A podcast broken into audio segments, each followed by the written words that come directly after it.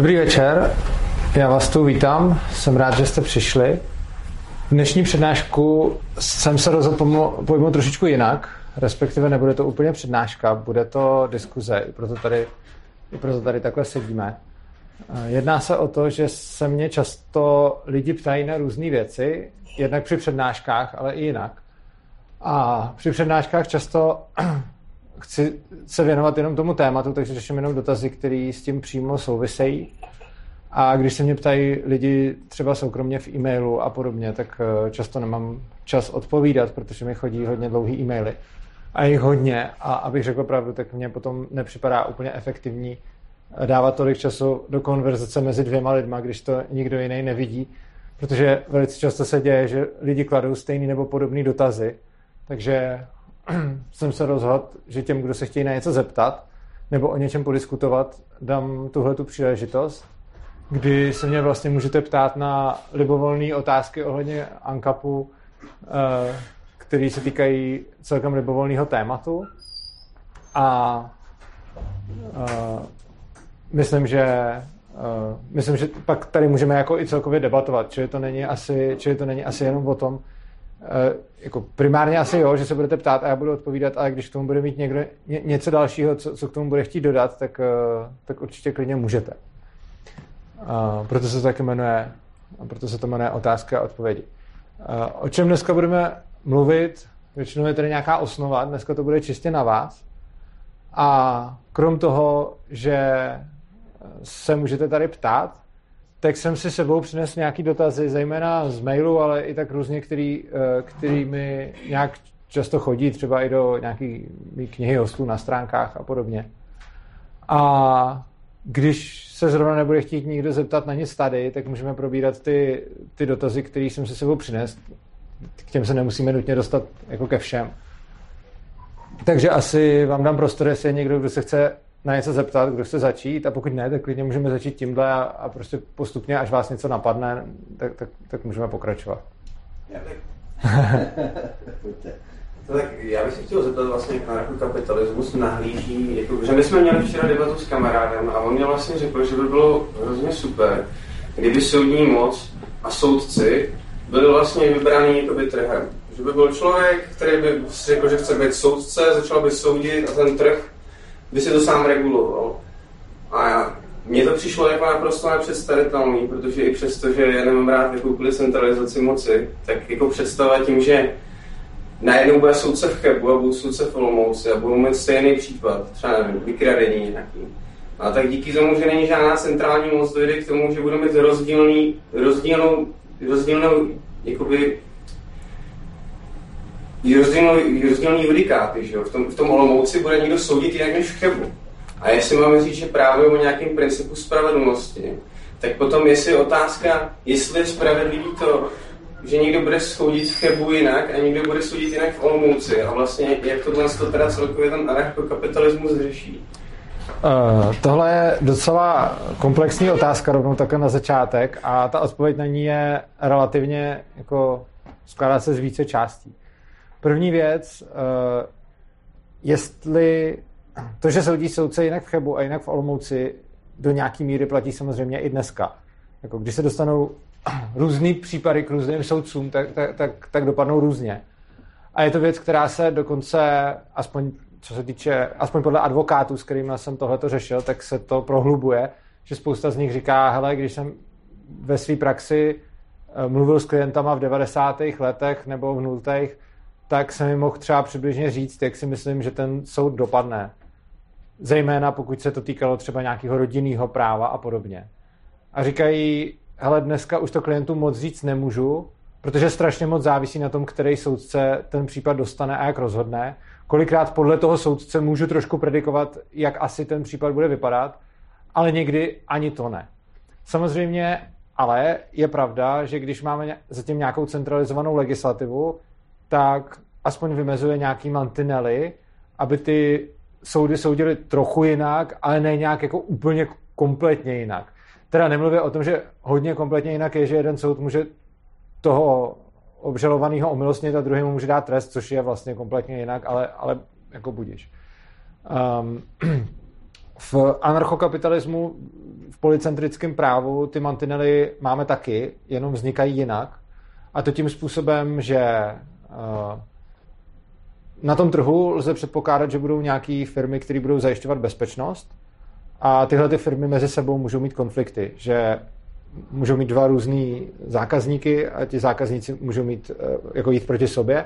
A v tu chvíli tyhle bezpečnostní agentury vlastně mm, potřebují nějaký způsob, jak se se sebou dohodnout a jak to vyřešit, protože válka je v tomto případě drahá a nemůžou jako obětovávat svůj jako materiál lidi a všechno na to, aby se mezi sebou pobili uh, kvůli jako klientovi. Což znamená, že typicky do těch smluv můžou dát něco jako uh, za předpokladu, že některý z následujících arbitrů rozhodne jako ten soud nějakým způsobem, tak se postavíme za vás a když ne, tak, tak se za vás nepostavíme. A za druhá samozřejmě naopak.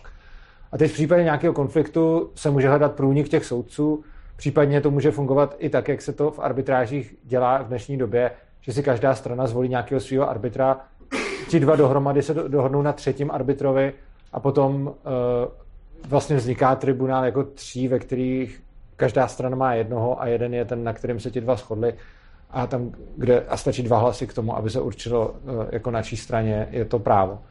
A tenhle ten mechanismus vlastně do jisté míry zaručuje, že ti arbitři nemůžou soudit úplně náhodně, respektive, že mezi nimi nemůžou být moc velký deviace, protože ti, kteří by se nějak výrazně lišili, by nedostávali tyhle ty smlouvy, což znamená, že je v jejich zájmu, aby nějakým způsobem uh, se sjednocovali byť to sjednocování probíhá úplně jinak než eh, na základě centralizovaného práva. Ale tam je jakýsi centralizační prvek podobě toho, že oni se musí nějak dohodnout, že tady, tady je ten bod, který vy když překročíte, a to my jsme se tady na tom teď dohodli, a ten bod budeme všichni respektovat. Takže vlastně dochází k jakýsi a priori centralizaci legislativy. Já bych to nenazval centralizací. Uh, to, že se ta legislativa sjednocuje, ještě neznamená, že je centrální centralizovanou legislativou myslím to, že vzniká z hora. Jako to, že potřebujeme mít nějakou právní jistotu, to potřebujeme asi vždycky. A potřebujeme to v anarchokapitalismu, potřebujeme to teď a potřebujeme mít jakýsi přehled o tom, v čem žiju, co můžu a co nemůžu. Mimochodem, tenhle ten přehled máme ve státu relativně náročný, protože nikdo nezná všechny ty zákony, které tady platí. Je tady přes 2 miliony právních norem a nikdo je všechny nezná. Ale jako potřebujeme teda právní jistotu nějakou a tu právní jistotu potřebujeme jak v centrickém právu, tak v policentrickém. A ten jako to neznamená ještě, že to právo vzniká stejně. Centrický vzniká z hora, což znamená, že je tam někdo, kdo vydá zákony, ty zákony prostě padají dolů a podle nich musí ty soudci soudit. Policentrický právo vzniká ze spoda, ale vlastně dochází taky k nějaký synchronicitě toho práva, přesně z toho důvodu, jak jste řekl, že není moc praktický, aby každý soudce soudil úplně jinak. Čili, abych, abych tak řekl, ne, není to centrický právo, je policentrický, ale i to policentrický právo je nějakým způsobem harmonizovaný, jenom to probíhá jinak. Zatímco v tom centrickém o tom někdo rozhodne nahoře a dá to befelem a všichni se podle toho řídí, tak v tom policentrickém vlastně si konkurují různý práva na trhu, který se sobě ale nemůžou lišit nějak výrazně, protože v momentě, kdyby se nějaký to právo lišilo výrazně, tak lidi nebudou mít zájem eh, využívat eh, služeb toho arbitra. Leda by to byl nějaký arbitr, který by třeba dělal právo pro nějakou malou skupinu, která si takový právo přeje, což je podle mě taky jako kladný. Ale ono to vlastně funguje i v realitě, protože když se schválí nějaký jako nový zákon, který je jako velký třeba občanský zákonník, tak taky ty soudy vlastně nevědí, jak to mají soudit, protože tam jako není všechno popsané dokonale a trvá to nějakou dobu, než se jako ty jednotliví soudci ujednotí na tom výkladu. Good point, to je pravda. Judikaturu, to ti dotváří to právo. To máš vlastně, my máme sice, že u nás se tvrdí, že, jako, že, že u nás je hlavní zákon, ale mám zákon, 80% z toho je dodělaný judikaturou. No, ale stejně se děje to, že se dva soudci neschodnou. Je úplně běžný. Tak to je že mám, soud, No právě, to, to, to mám na mysli. Že mám, že mám soud nejnižší instance, ten vynese něco, odvolám se, ten nad ním rozhodne něco jiného, ten nad ním to vrátí, jo, a, a jedou kolečko. Chci říct, že jako to, že dva soudci soudí úplně jinak, se děje přece i dneska i s těma judikaturama a i s těma zákony. To je pravda. Představuji, jakože pořád ten zákon mi dává nějaký jako větší mantinel, dám příklad třeba nějakého násilného trestního činu, já vím, že když ten člověk ho spáchá, tak má nějaký, má nějaký rozmezí, kde bude prostě sedět, že prostě bude to třeba mezi 10 a 15. A já si dokážu představit v tom policentrickém právu, že mě teda vznikne v tom, že v Olomouci za nějaký věci bude chodit na pět a v Chebu třeba za 15. A pořád tak- to je jeden stát a jední občani. A přece nemůžu vznik, přece musím mít nějakou pojistku, aby mi nevznikaly takový diference. Tak tady třeba v Aši jde sedět na pět a když půjde jenom o prostě 50 km na západ, tak už je to tam úplně jinak. Což jako je si ještě blíž než Cheb a Olomouc. Takže jako No, jasně. fakt, že, že, že popojedete o pár kilometrů dál a tam se rozhoduje jinak, mi nepřijde až tak divnej, protože to je i nějak kulturně podmíněný. A naopak mi přijde jako mnohem přirozenější, aby ty, jako, aby ty, ty sféry vznikaly, eh, omlouvám se, aby vznikaly nějak volnotržně a ne, aby byly, jako, aby, aby tam někde byla čára a za tu vejdu a už je to tam najednou úplně jinak. Ale samozřejmě jako, tomu říkám, právní, nějaká právní jistota je, je potřeba a je vyžadována a to znamená, že ji ten trh bude poskytovat, protože po čemkoliv je poptávka, tak vznikne nabídka a zaniká taková nabídka, která tomu odporuje, což znamená, že když se v nějakém místě objeví najednou soudce, který rozhoduje úplně jinak než všichni ostatní, tak jsou dvě možnosti. Buď si ho najde nějaká minorita, která bude mít o jeho služby zájem a tu on bude rozsuzovat, anebo prostě zanikne a, a, a nebude tam fungovat, protože, protože přesně o tohle ty lidi nebudou mít zájem, aby to bylo moc náhodný, protože chceme mít nějakou jako právní jistotu a chceme být schopni predikovat, co se, co se bude dít. Ano? Možná na doplnění, uh, ono to možná neřeší jakoby to policentrické právo, ale uh, mně se celkem líbil princip, který je popisovaný v knize uh, Pokrok bez povolení. Ale to vlastně Jo. se popisuje, myslím, uh, princip, uh, na kterým rozhoduje eBay ohledně nějakých reklamací. A vlastně uh, řeší se to tak, že v případě, že někdo podá vlastně nějakou stížnost, uh, tak se uskupí vlastně několik uh, lidí, kteří projeví vlastně zájem o to uh, ten uh, problém soudit. A uh, vlastně uh, v případě, že uh, se nějak dohodnou, tak jsou potom odměněni za to, jestli rozhodnou tak, jak Samozřejmě. vlastně rozhodla uh, ta většina. Tím pádem je tam nějaká, jakoby, uh, dejme tomu, spravedlnost. A v případě, že s tím uh, rozsudkem nesouhlasím, tak si můžu odvolat, ale potom se vlastně uskupí nějaká třeba větší skupina. Ale je to zase nějaký princip uh, podle mě tržní, který je jakoby z jednou možných variant, kterou se to vlastně může potom uvídat na tom komerčním. Určitě to možná varianta určitě to takhle může být. Na druhou stranu já si myslím, že zrovna tohle je hodně ideální pro platformu typu eBay a je to ideální pro rozhodování o tom, jestli někomu jako přišlo rozbitý už poškozený zboží nebo ne, nebo ne a tak. Ale myslím si, že tohle zrovna není moc vhodný pro nějaký komplikovaný případy, kde je nutno počítat s nějakou etikou nebo s něčím komplexnějším, protože ty soudci jsou podle tohoto principu ohodnocený ne za to, že rozhodnou správně, ale že rozhodnou tak, jak rozhodne většina. Což znamená, že potom uh, za předpokladu, že fakt jako řeším nějaký spory, který se řeší na eBay, tak je tohle podle mě docela ideální koncept řešení a taky proto uh, se, se to tam může ujmout.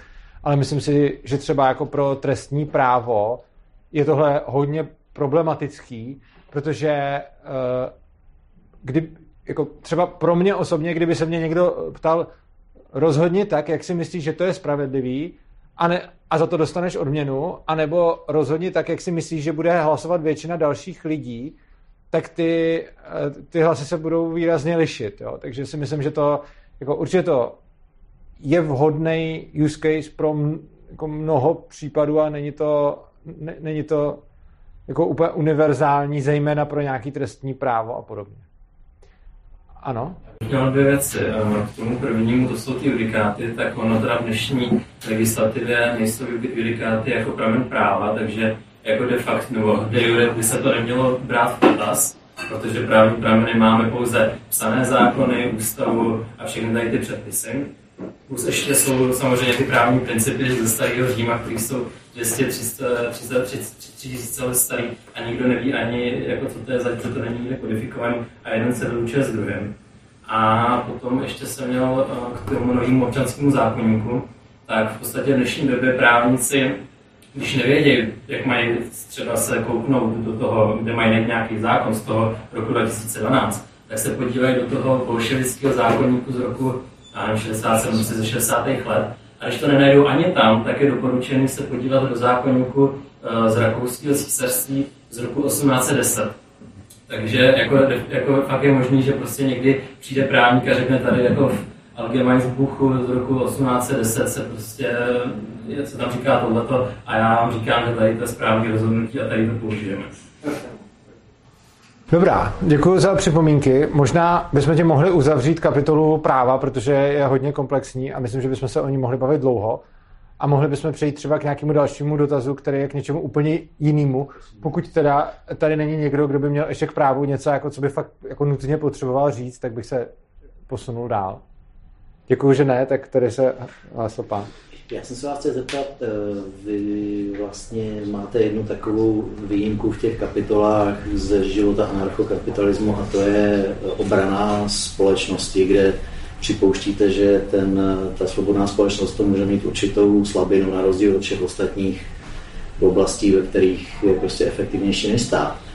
A e, chtěl jsem se vás zeptat, když se teď sledujete, jak to vlastně se vyvíjí na Ukrajině, kde jako probíhá konflikt vlastně takže vám na velký území, navíc i relativně jako plochý, bez nějakých třeba afgánských hor, je jedna z největších armád na světě a ty Ukrajinci vlastně jim čelí nečekaně něčím jako partizánskou válkou, aspoň v tuhle chvíli, než to přejde do nějaký jiný fáze třeba té války.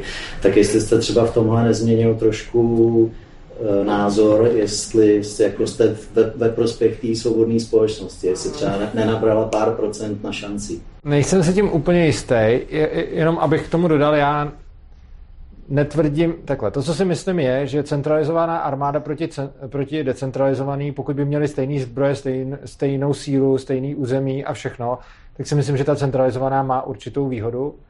A, ale ta, ta anarchistická bezstátní společnost má zase mnohem rychlejší ekonomický růst, což znamená, že oni, jako kdyby spolu začali bojovat okamžitě na stejných pozicích, tak, tak podle mě vyhraje ta centralizovaná, ale kdyby šel čas nějakou dobu, než spolu začnou válčit, tak se ta eh, bezstátní společnost dostane ekonomicky natolik daleko, že bude potom, že bude potom silnější. Eh, co se týče zrovna eh, jako konfliktu ruské a ukrajinské armády, tak si myslím, že tam se extrémně pro, projevuje několik věcí. Za prvé se domnívám, že ruská armáda zdaleka nebyla tak zdaleka nebyla asi tak silná, jak si všichni mysleli i asi jak si mysleli Rusové a i jak si myslel Putin. Takže si myslím, že oni sami budou překvapení, jako, myslím si, že teď jsou překvapení z toho, že jejich armáda vypadala silnější než je. Myslím si, že taky proto, a to asi bude souviset s tím centrálním řízením, že v té armádě bude extrémní bordel.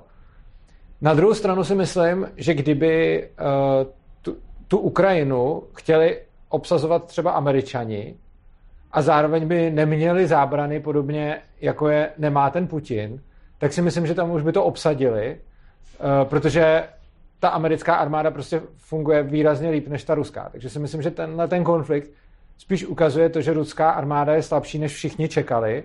A plus se tam strašně moc uh, projevuje to, co se projevovalo historicky vždycky a myslím, že to tak bude pořád. A to je nějaká uh, morálka toho mužstva a ochota bojovat že vlastně, uh, že vlastně Ukrajinci chtějí ubránit svoje domovy a cítí to jako mm, prostě útok na jejich styl života, na jejich společnost, na jejich blízký, na jejich všechno, takže mají obrovskou motivaci tu válku vyhrát. Nemluvě o tom, že uh, se hrozně moc posudují v rámci té společnosti vzhledem k tomu, jako mají, mají šikovně udělanou jednak propagandu, a jednak všechny ty hrdinské činy, které se v té válce dějou, dokážou uh, skvěle vytěžit na to, že je promítnou těm ostatním vojákům, což je určitě dál bude motivovat do, do dalšího válčení. To, to je ta jedna strana. A na druhou stranu proti tomu je ta ruská strana, kde vlastně ty lidi tam strašně často neví vůbec, proč tam jsou, ty vojáci. nemají na tom žádný osobní zájem a jejich motivace uh, tam být je jako malá, co, co svědčí i o tom, že tam byly nějaký ty profesionální vojáci, kteří jako šli eh, reklamovat, že nemají ve smlouvě, aby, aby se účastnili útoku na Ukrajinu a podobné věci. Takže i z tohohle je vidět, že prostě ty lidi jako nemají moc velký zájem na tom tam jako vyhrát. A ono, když si představím jako, jako já bych, já bych asi utek ze všech stran, ale když si představím sebe zejména v té ruské armádě, jako když bych teda třeba nemohl utéct a byl bych v té ukrajinské armádě, tak, si, tak prostě jako mě třeba bude záležet na tom výsledku. Když budu v té ruské armádě a budu fakt prostě nějaký branec, který je to úplně jedno, a když ho tam prostě poslali někam na Ukrajinu, tak můj, mým hlavním cílem bude se prostě někde zašít a ideálně tam jako nebejt, tak, aby mě nezastřelili můj vlastní a aby mě nezastřelil ani nepřítel. A myslím si, že jako s tímhle tím přístupem tam bude celá řada těch ruských vojáků. A potom to, tohle to se projevuje v tom výsledku té války. Ale nemyslím si, že bych z tohohle toho dělal nějaký závěr ohledně konfliktu uh, centralizované a decentralizované společnosti, protože ukrajinská armáda je rozhodně centralizovaná a vlastně tam nemáme žádný. A já, si, já to ani nepovažuji teď za partizánskou válku, jak se říká. Mně to přijde, že to zatím je prostě jako dost konvenční válka, že jako partizánská válka by byla, kdyby nechali ty Rusy vjet do těch měst a potom by jim tam někde prostě odpalovali jako jejich vozy a tanky a, a nějak potají je tam vraždili. Ale prostě oni se jim jako reálně brání, což znamená, že je to docela zatím konvenční konflikt a domnívám se, že je to konvenční konflikt dvou centralizovaných, arm, centralizovaných armád a myslím že, si, že to tolik nevypovídá o tom, jak by bojovala nějaká jako decentralizo- armáda v decentralizované společnosti a myslím si, že tam by byly určitý nevýhody. No. Takže, takže jako můj názor na to, na to to v podstatě nezměnilo. Možná to změnilo můj názor celkově, když jsem mluvil o tom, že třeba profe- to, co jsem říkal a to, co jsem si do značné míry myslel a omezeně si to myslím i dál, že proti fakt profesionální armádě má čím menší šanci nějaká domobrana. Jako, umím si představit, že před x set lety i proti profesionální armádě měla slušnou šanci dobře ozbrojená domobrana a přijde mi, že čím více profesionalizuje armáda, tím menší šanci mají, uh, mají jako domobranci nebo, nebo civilisti se zbraněma, který by jim odolávali. Tohle si myslím pořád, ale asi bude na světě mnohem méně profesionálních armád, nebo ty armády budou na menším stupni profesionality, než jsem očekával. Takže opět, kdybych si představil, jako když jsem o tomhle tom mluvil, tak jsem si typicky představil americkou armádu, a tu, tu si nemyslím, že by nějaká jako domobrana moc jako mohla odolat, ale když si potom vezmeme armádu ruskou, tak tý by asi mohla nějaká i domobrana uh, odolat, ale ne až tak proto, že by ta domobrana měla tak velkou šanci proti současným jako moderní armádě, ale protože ta ruská armáda prostě asi není tak moderní a ty sovětské zbraně už asi nejsou tak účinný a navíc prostě se jim to tam celý rozpadá, takže, takže Takhle, no. Můžu dva pointy? Uh, na, napřed tam uh, a, a potom, potom tak, jo, tam byl první. Uh, taky na podporu tady té decentralizované armády nějak napadlo, že vlastně ta anarchokapitalismus měl mít výhodu i ekonomické kalkulace, že by ta válka by vlastně měla být vedena racionálně v a k tomu by třeba ten anarchokapitalismus mohl, mohl jíst dokážu si představit, že by tam byla nějaká soutěž, třeba vojenský mise a kdo by vyhrál, tak by, to, tak by to a podobnou, podobnou věc, že by se efektivně zacházelo se zdrojem takovýhle.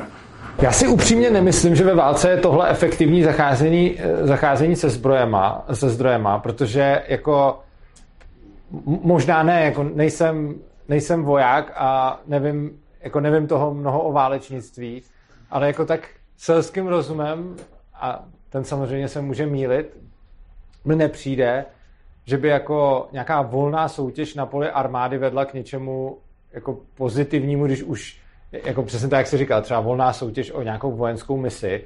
Prostě myslím si, že uh, je to, že vlastně ten trh je efektivnější tím, že zkouší různý řešení, ale přijde mi, že zrovna ve válce je kolikrát efektivnější i třeba nějaký řešení, který je horší, ale udělá se hned a naraz a, a koordinovaně, než kdyby ne. Ale jak říkám, já to nevím, nejsem voják, nemám vzdělání jako v taktice ani strategii, takže tohle to jsou jenom moje dohady. A tam byl, eh, ano. Já. Eh, Když tak, eh, nebo jestli chcete reagovat na to, jo, dobře. Já jsem si napadl, že jako, eh, ne, jestli by nebyla na tom trhu jako incentiva se potom centralizovat pro ty jako jednotlivý, že spíš než soutěžit, tak Ano. by jako centralizovat. Předpokládám, že ano, ale myslím si, že by potom v tom byli stejně méně efektivní než, eh, než ta už centralizovaná armáda.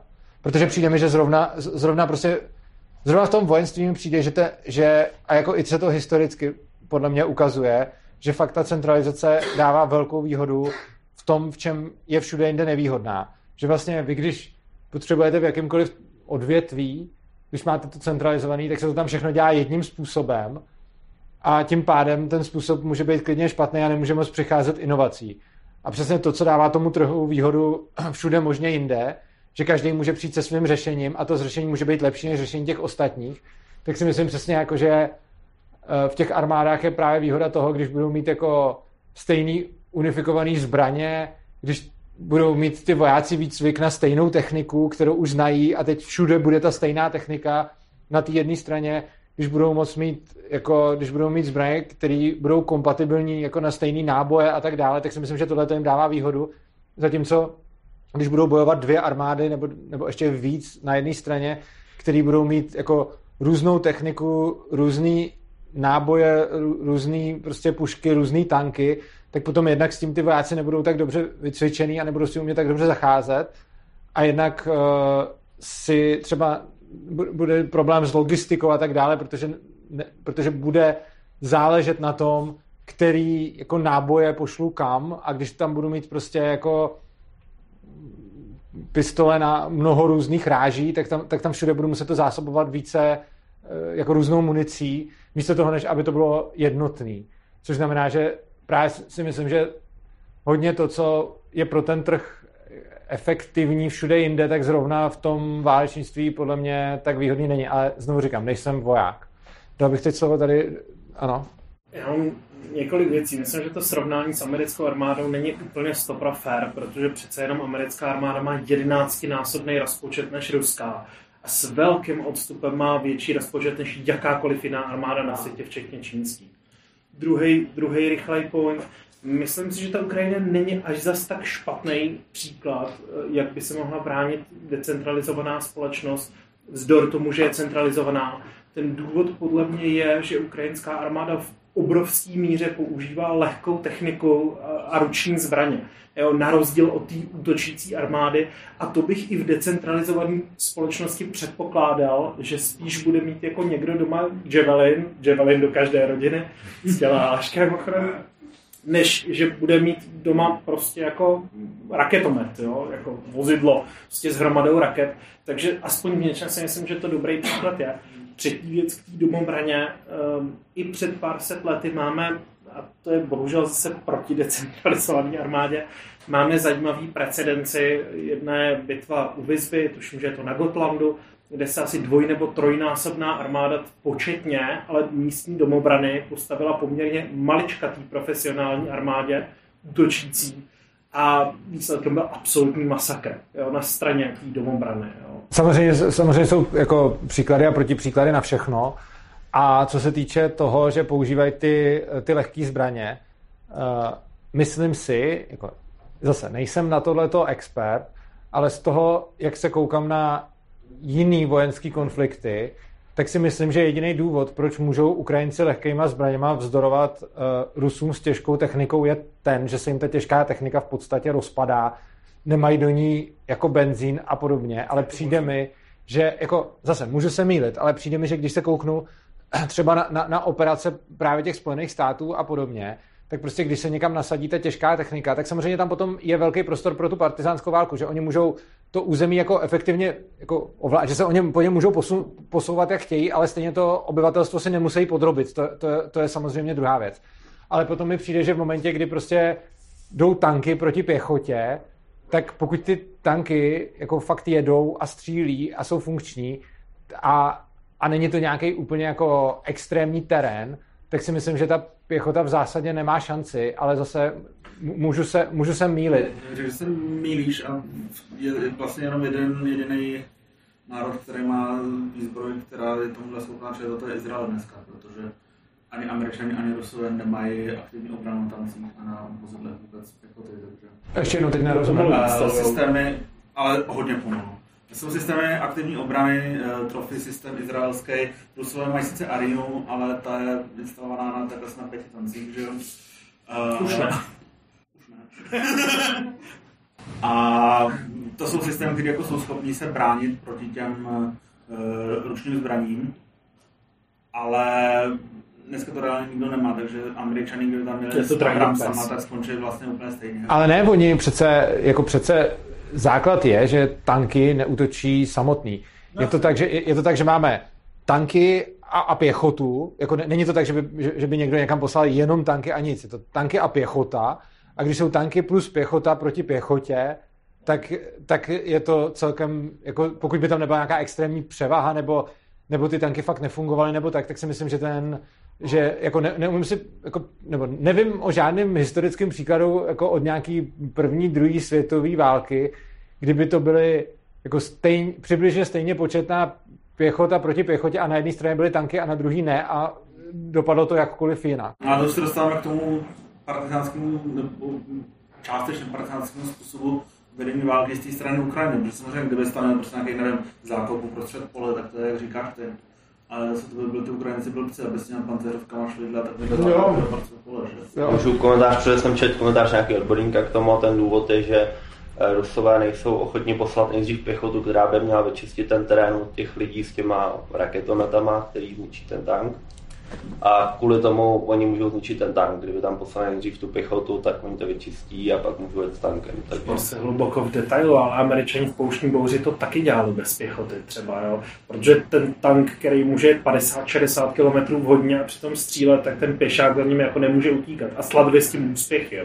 Na druhou stranu nešli proti pěchotě, ale jiným obrněncům. No, no, no přesně tak, jako mluvil jsem o, mluvil jsem o střetu. Jako, Není to fair No, srovnání. jasně. A tak američani v pouštní bouři byli schopni rozstřílet uh, ty irácký tanky BVPčkama, že jo? No, no, no.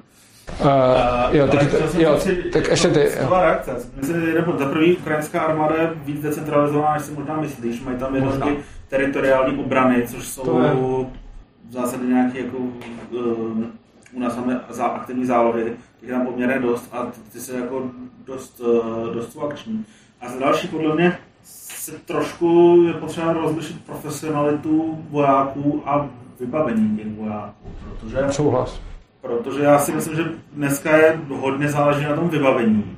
A tam se přesně je vidět, že ty Rusové to vybavení mají jako dost mizerný a že vlastně nad těma brancema nemají žádnou jako technickou, technickou převahu, nebo malou. Ale z hlediska nějaké jako profesionality těch vojáků si vůbec nejsem jistý tím, že je dneska jako potřeba víc, než byla dřív, protože Já myslím, že jo, protože je potřeba ovládat na, jako složitější zbraňové systémy. A přijde mi, že uh, obecně Ale pořád jako eh, americká armáda žádný zbraný systém nemá jako školení, který by trvalo díl než jako pár týdnů, jako jednotky malý, jednotky týdnů. Co je teďka ten komple- komplexnější Jako- zbraňový systém? To, no ne, já si upřímně, ale taky... tohle si nemyslím, že je pravda. Jako, že te, jako teď jsem zrovna někde slyšel mluvit Nemám nějakého českého... Ne, ne, ne, slyšel jsem teď, jako zase, nejsem na to expert, říkám, co jsem slyšel. Teď jsem zrovna slyšel v rádiu někde mluvit nějakého eh, českého generála, kde se eh, projednávala jako povinná vojenská služba a on říkal, jako dneska jsou tak komplexní zbraňové systémy, že prostě ten voják na to, aby byl fakt použitelný, jako aby, aby mohl jít kdykoliv bojovat, potřebuje třeba tři roky výcviku a za rok ho to nenaučíte. Čili zase, já nevím přesně, o čem mluvil, ale tím, že to říká nějaký generál, tak mi přijde, že aspoň ví líp než já, ale, ale a, a plus mi jako přijde, že když se podíváme na to, co, co, co je jako dneska, tak piloti je samozřejmě, to, to je speciální, jako speciální kategorie, ale jako když si člověk vezme, jak dlouho ti trvá naučit se prostě řídit auto, tak mi přijde, že jako ovlá- ovládat tank ještě v několika lidech nebude na pár týdnů. Zase, já jsem to nikdy neskoušel, ale tak nějak intuitivně mi přijde, že když jako pořádně řídit osobák, jako jak dlouho se to učím a hlavně jak to umím po pár týdnech a jak- jak se, jak se liší řidič osobního auta po několika týdnech od řidiče, který to řídí několik let. A když bych si představil, že podobně se bude lišit řidič tanku od řidiče tanku, co to řídí několik let, tak, tak si myslím, že tam jako a, ale jako nevím, těžko srovnávat auto s, s tankem, jakože to, jako já fakt na tohle to nejsem úplně expert, je to spíš jako můj názor na, na nějakou decentralizovanou versus centralizovanou armádu. Ale... Když se zjistíš, jak to funguje ve skutečnosti, tak budeš překvapený tím, jak málo toho výcviku ve společnosti ty vojáci mají, protože kulky jsou drahý, tanky žerou neuvěřitelné množství paliva, které je strašně drahý, jejich servisy drahý, všechno je strašně drahý a ve skutečnosti toho výcviku není zase až tolik, jak bychom si třeba mohli myslet. Je to možný. A nějaký, řekněme, aktivní zálohy, který budou prostě jedné víkend za měsíc někam vyjedou a jednou za roku dají 14 denní prostě cvičení, můžou být ve skutečnosti jako hodně srovnatelný. Nevím, Napadá mě, kdybych v decentralizované společnosti vyvíjel vojenskou techniku, ok, bych věděl, že ji budu muset případně vytáhnout ze skladu a nasadit s lidma, který budou mít minimum času, tak jestli bych ji nemohl vyvíjet velmi masivně s ohledem na to Možná ano. a velmi zjednodušeně, daleko víc než dneska. Je to, je to, to pravděpodobně ano. Existují zálož, jako uh, neprofesionální verze speciálních jednotek normálně. Jinak já nikomu nechci dát slovo, ještě vím, že se tam hlásil Sandro a ještě někdo. Já bych když tak potom uh, zase převed diskuzi z armády zase na něco jiného, pokud by to někomu nějak výrazně nevadilo. I proto, že si nemyslím, že v tomhle ohledu vám mám uh, jako tolik co dát, protože dokud se bavíme o nějaké jako teorii uh, jako centralizovaný versus decentralizovaný společnosti, tak o tom něco vím, mám o tom načteno a abych řekl pravdu, tak o armádě vlastně tolik nevím. Vlastně jenom, jako mě to nějak nezajímá, nejsem nějaký military fanda, takže je to spíš, že to, co znám tak jako z historie a, a právě z toho studia decentralizovaných a centralizovaných systémů, tak to se toho týká, ale rozhodně na to, rozhodně si myslím, že o tom za tolik nevím. Já jsem měl jenom takovou vsuvku, že ten historický příklad existuje. Například pouštní Leška Rommel, což byl jeden z nacistických jakoby prostě pohlavářů, tak ten potom měl svou bezpečnou vlastně tankovou divizi, kterým se říkalo divize duchů, protože on byl skvělý taktik, ale to bylo prostě čistě jenom železo bez pěchoty a tohle to. Velký oblastení tam hlavně hrál to, že byl skvělý taktik a strateg. Takže to ne, já jsem mluvil o jiném příkladu, že neexistuje podle mě případ, kdyby šla pěchota s tankama proti pěchotě a vyhrála by ta pěchota bez tanků. Jo, takhle, já myslel, že ne, samostatně. Vím, že jsou samostatné tanky, o tom jsme tady mluvili i teď ta, i teď ta pouštní bouře. Jakože jsou, jsou precedenci na to, že bojuje, bojují někde samostatné tanky, to ano. Jenom to, co jsem říkal, je, že tanky bývají většinou nasazovaný s pěchotou a že to, ten příklad, který podle mě neexistuje, je, že by byla nějak silově srovnatelná pěchota versus pěchota plus tanky a vyhrála by to ta pěchota, protože jako to, co se čas, jako když bojujete s tankama proti jako když je pěchota versus, a vy proti ní nasazujete tanky, tak za ty tanky postavíte typicky svoji pěchotu. Neříkám, že vždycky, ale typicky ano. A když už to uděláte, tak podle mě vyhrajete. Jo, takhle. Tak to taky existuje. A to třeba například ne, je to trošku jako sporadický, jo, ale třeba jeden z příkladů může být, když se osvobozoval vlastně tady Praha od nacistů, tak tady tady, tady jakoby ty tanky byly taky, jo, prostě, ale ten odboj, jde o to, že... Jo, ale to je, to je spíš zase partizánská válka a je to trošičku je jiná situace, do které je potřeba zahrnout jako morálku vojáků na obou stranách. Je do toho taky potřeba zahrnout to, že to bylo jako ve městě a je do toho potřeba zahrnout to, že spousta těch uh, nacistických vojáků už tehdy přemýšlelo o tom, jak to udělat, aby si třeba zachránili život po válce takže si taky umím představit, že tam kolikrát mohla být motivace jako ukázat, hele, já jsem vlastně hodnej a vlastně mě ušetřete a pak mě nezabijejte. Hmm. Takže tenhle ten příklad mi, mi nepřijde jako moc dobrý. Myslel jsem jako ve srovnatelných podmínkách. Tak, možná mám ještě jeden. Dobře. Ale je to, je to trošku starší. Pokud pokud můžeme zaměnit tank za těžkou jízdu. Tak to, to, bych ne, to určitě ne. To bych, to bych stopro nezaměňoval, protože proti těžké jízdě uh, jsou použitelní kopijníci a proti těžké jízdě jsou použitelné tyhle ty typy jednotek. Takže když vezmeme tank, tak tank nemá nic, co by ho, eh, čím by ho zastavila pěchota. Těžká jízda, těžkou jízdu lze zastavit eh, jednotkama, které mají kopí nebo, nebo něco, čím, čím nabodají ty koně. Jenže tohle to proti tanku nemůže. Takže jsou, jsou známý případy, kdy těžkou jízdu rozprášila pěchota pomocí kopí a těch je víc historicky, ale eh, to, to, to podle mě není ten příklad, protože ten tank takhle zastavit nejde. Jakože jde o to, že ta pěchota má strašně malý, ma, málo způsobů, jak zastavovat tanky a, a když, tak ne tanky krytý pěchotou. a těžkou jízdu mu, pěchota mohla, jako určitý typy pě, pěchotních jednotek jim mohly zastavovat. Tam typicky to bylo tak, že jako když to hodně zjednoduším, tak mi přijde, že tam byl takový, a teď mě určitě tady opraví Petr, ale uh, takový kámenušky papír systém, že, byly, že byla jako jízda, proti který fungovali uh, kopijníci, proti kterým fungovali uh, jako pěchota s mečema a proti těm zase fungovala ta těžká jízda. Když to hodně zjednoduším, tak mi přijde, že, to ta, že, že tam byl takovýhle jako kámenušky papír systém malinko. Ale jako je to zjednodušení.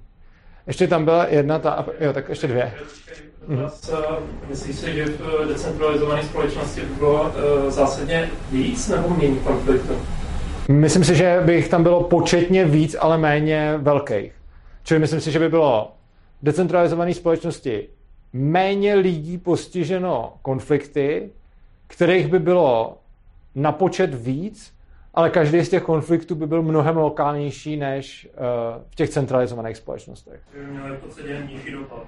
Ano, umím si představit, že v decentralizovaných společnostech těch konfliktů bude početně víc a každý z nich bude mít řádově menší dopad než ty centralizovaný, což i vyplývá z toho, že v momentě, kdy byla nějaká, nějaký souboj, nějakých třeba, já nevím, těch bezpečnostních agentur nebo něčeho takového v té decentralizované společnosti, tak tím, že to budou decentralizované jako síly, tak ten konflikt bude mnohem menší, než když Rusko napadne Ukrajinu. A myslím si, že by ty konflikty ne, nezasahovaly zdaleka tolik lidí, ale zase na druhou stranu si myslím, že by těch konfliktů bylo víc, a to nejenom mezi nějakými bezpečnostními agenturama, ale i mezi jako třeba možná nějakýma jedn, jako ne možná úplně jednotlivcema, ale nějakýma třeba skupinama jednotlivců. Takže bych předpokládal, že konfliktů víc, ale zasažených lidí míň. Tedy i agregovaně míň. Agregovaně míň, ano, ale, ale na počet konfliktů víc. Eh, ještě tam dáme. Proč byste předpokládal, že bude víc? No, předpokládal bych to, protože bude mnohem víc, eh, že tím, jak bude decentralizovaná moc, tak bude mnohem víc mocenských center, jako z principu toho, jak bude fungovat ta společnost. A myslím si, že když máš víc eh, mocenských center, tak máš víc potenciálu pro jednotlivé konflikty, ale ty mocenské centra jsou menší. A, a jako samozřejmě další věc je, že tím, že si to platí sami, tak budou mít menší motivaci do těch konfliktů.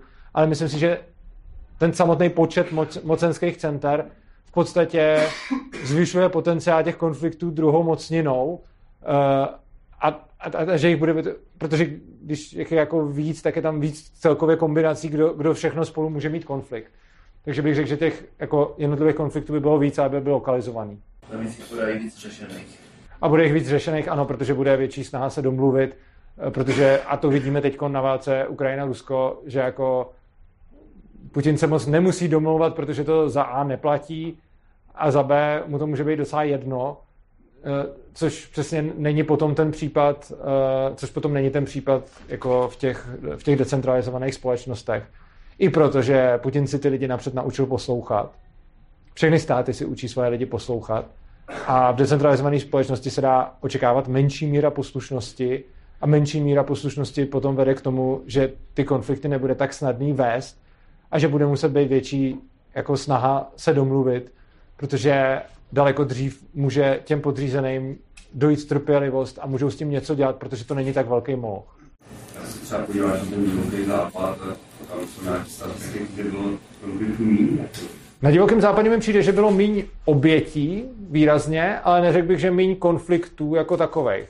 Čili když bych se podíval na to, kolik bylo na divokém západě uh, v porovnání s, třeba s Evropou, kolik tam bylo jako nějakých konfliktů, tak, tak bych řekl, že víc, protože tam byla spousta takových těch jako lokálních, jakože třeba jednak se tam mezi sebou napadaly nějaký indiánský kmeny, jednak se nějaký posádky napadaly s indiánama, jednak se, jo, a, tak, a všechno tohle.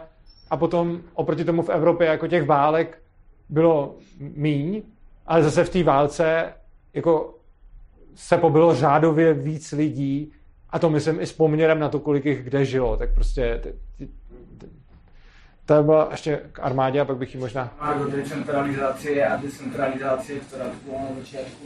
Napríklad americká armáda síce ako navonok pôsobí centralizovane, určite tá hierarchia ide z hora, ale oni napríklad využívali, čím idete nižšie v tých ránkoch, tak oni využívali, tým, že tam bol chaos na boisku, oni nedostali priamu napríklad misiu, že ty a ty dobiješ ten bunker, ten jeden konkrétny, ale celá posádka alebo ten fire team troch ľudí, oni dostali úlohu, dostali nástroje a nechali na nich, aby to dobili svým vlastním způsobem. Rovnako aj pri obraně, rovnako aj pri Jo, jenom mi to pořád přijde, že to je jako central, pořád, je, pořád mi přijde, že to je centralizovaná jako armáda, která může jednotlivým, uh, jako jednotlivým svým složkám dávat více autonomní úkoly, což mi přijde chytrý, ale pořád to podle mě není decentralizace, protože ten pro, jako to, co mi přijde, že dělá tu decentralizovanou armádu slabou, není tohle, ale je, je třeba ta nekompatibilita výzbroje a tak dále.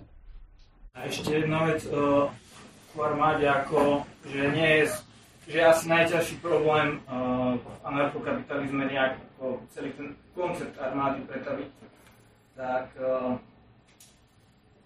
ak si vezmeme to, že dokážeme takto decentralizovat jednotlivé tieto malé punky, dokážeme urobiť ako keby trh, dávame im vlastne takú spätnú incentívu.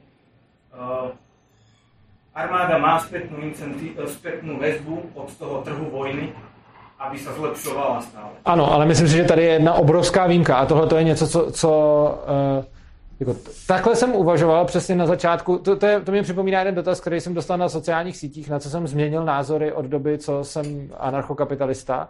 A tohle to je jedna z těch věcí, na kterou jsem změnil názor. Myslím si, že jsem dělal, myslím, jako takhle jsem uvažoval taky a myslím si, že to je chyba z toho důvodu, že vlastně ve všech tržních odvětvích funguje to, že vlastně pro tu společnost jako celek je dobrý, když uh, se něco nepovede, protože ta firma zkrachuje a nahradí nějaká nová, která to dělá líp.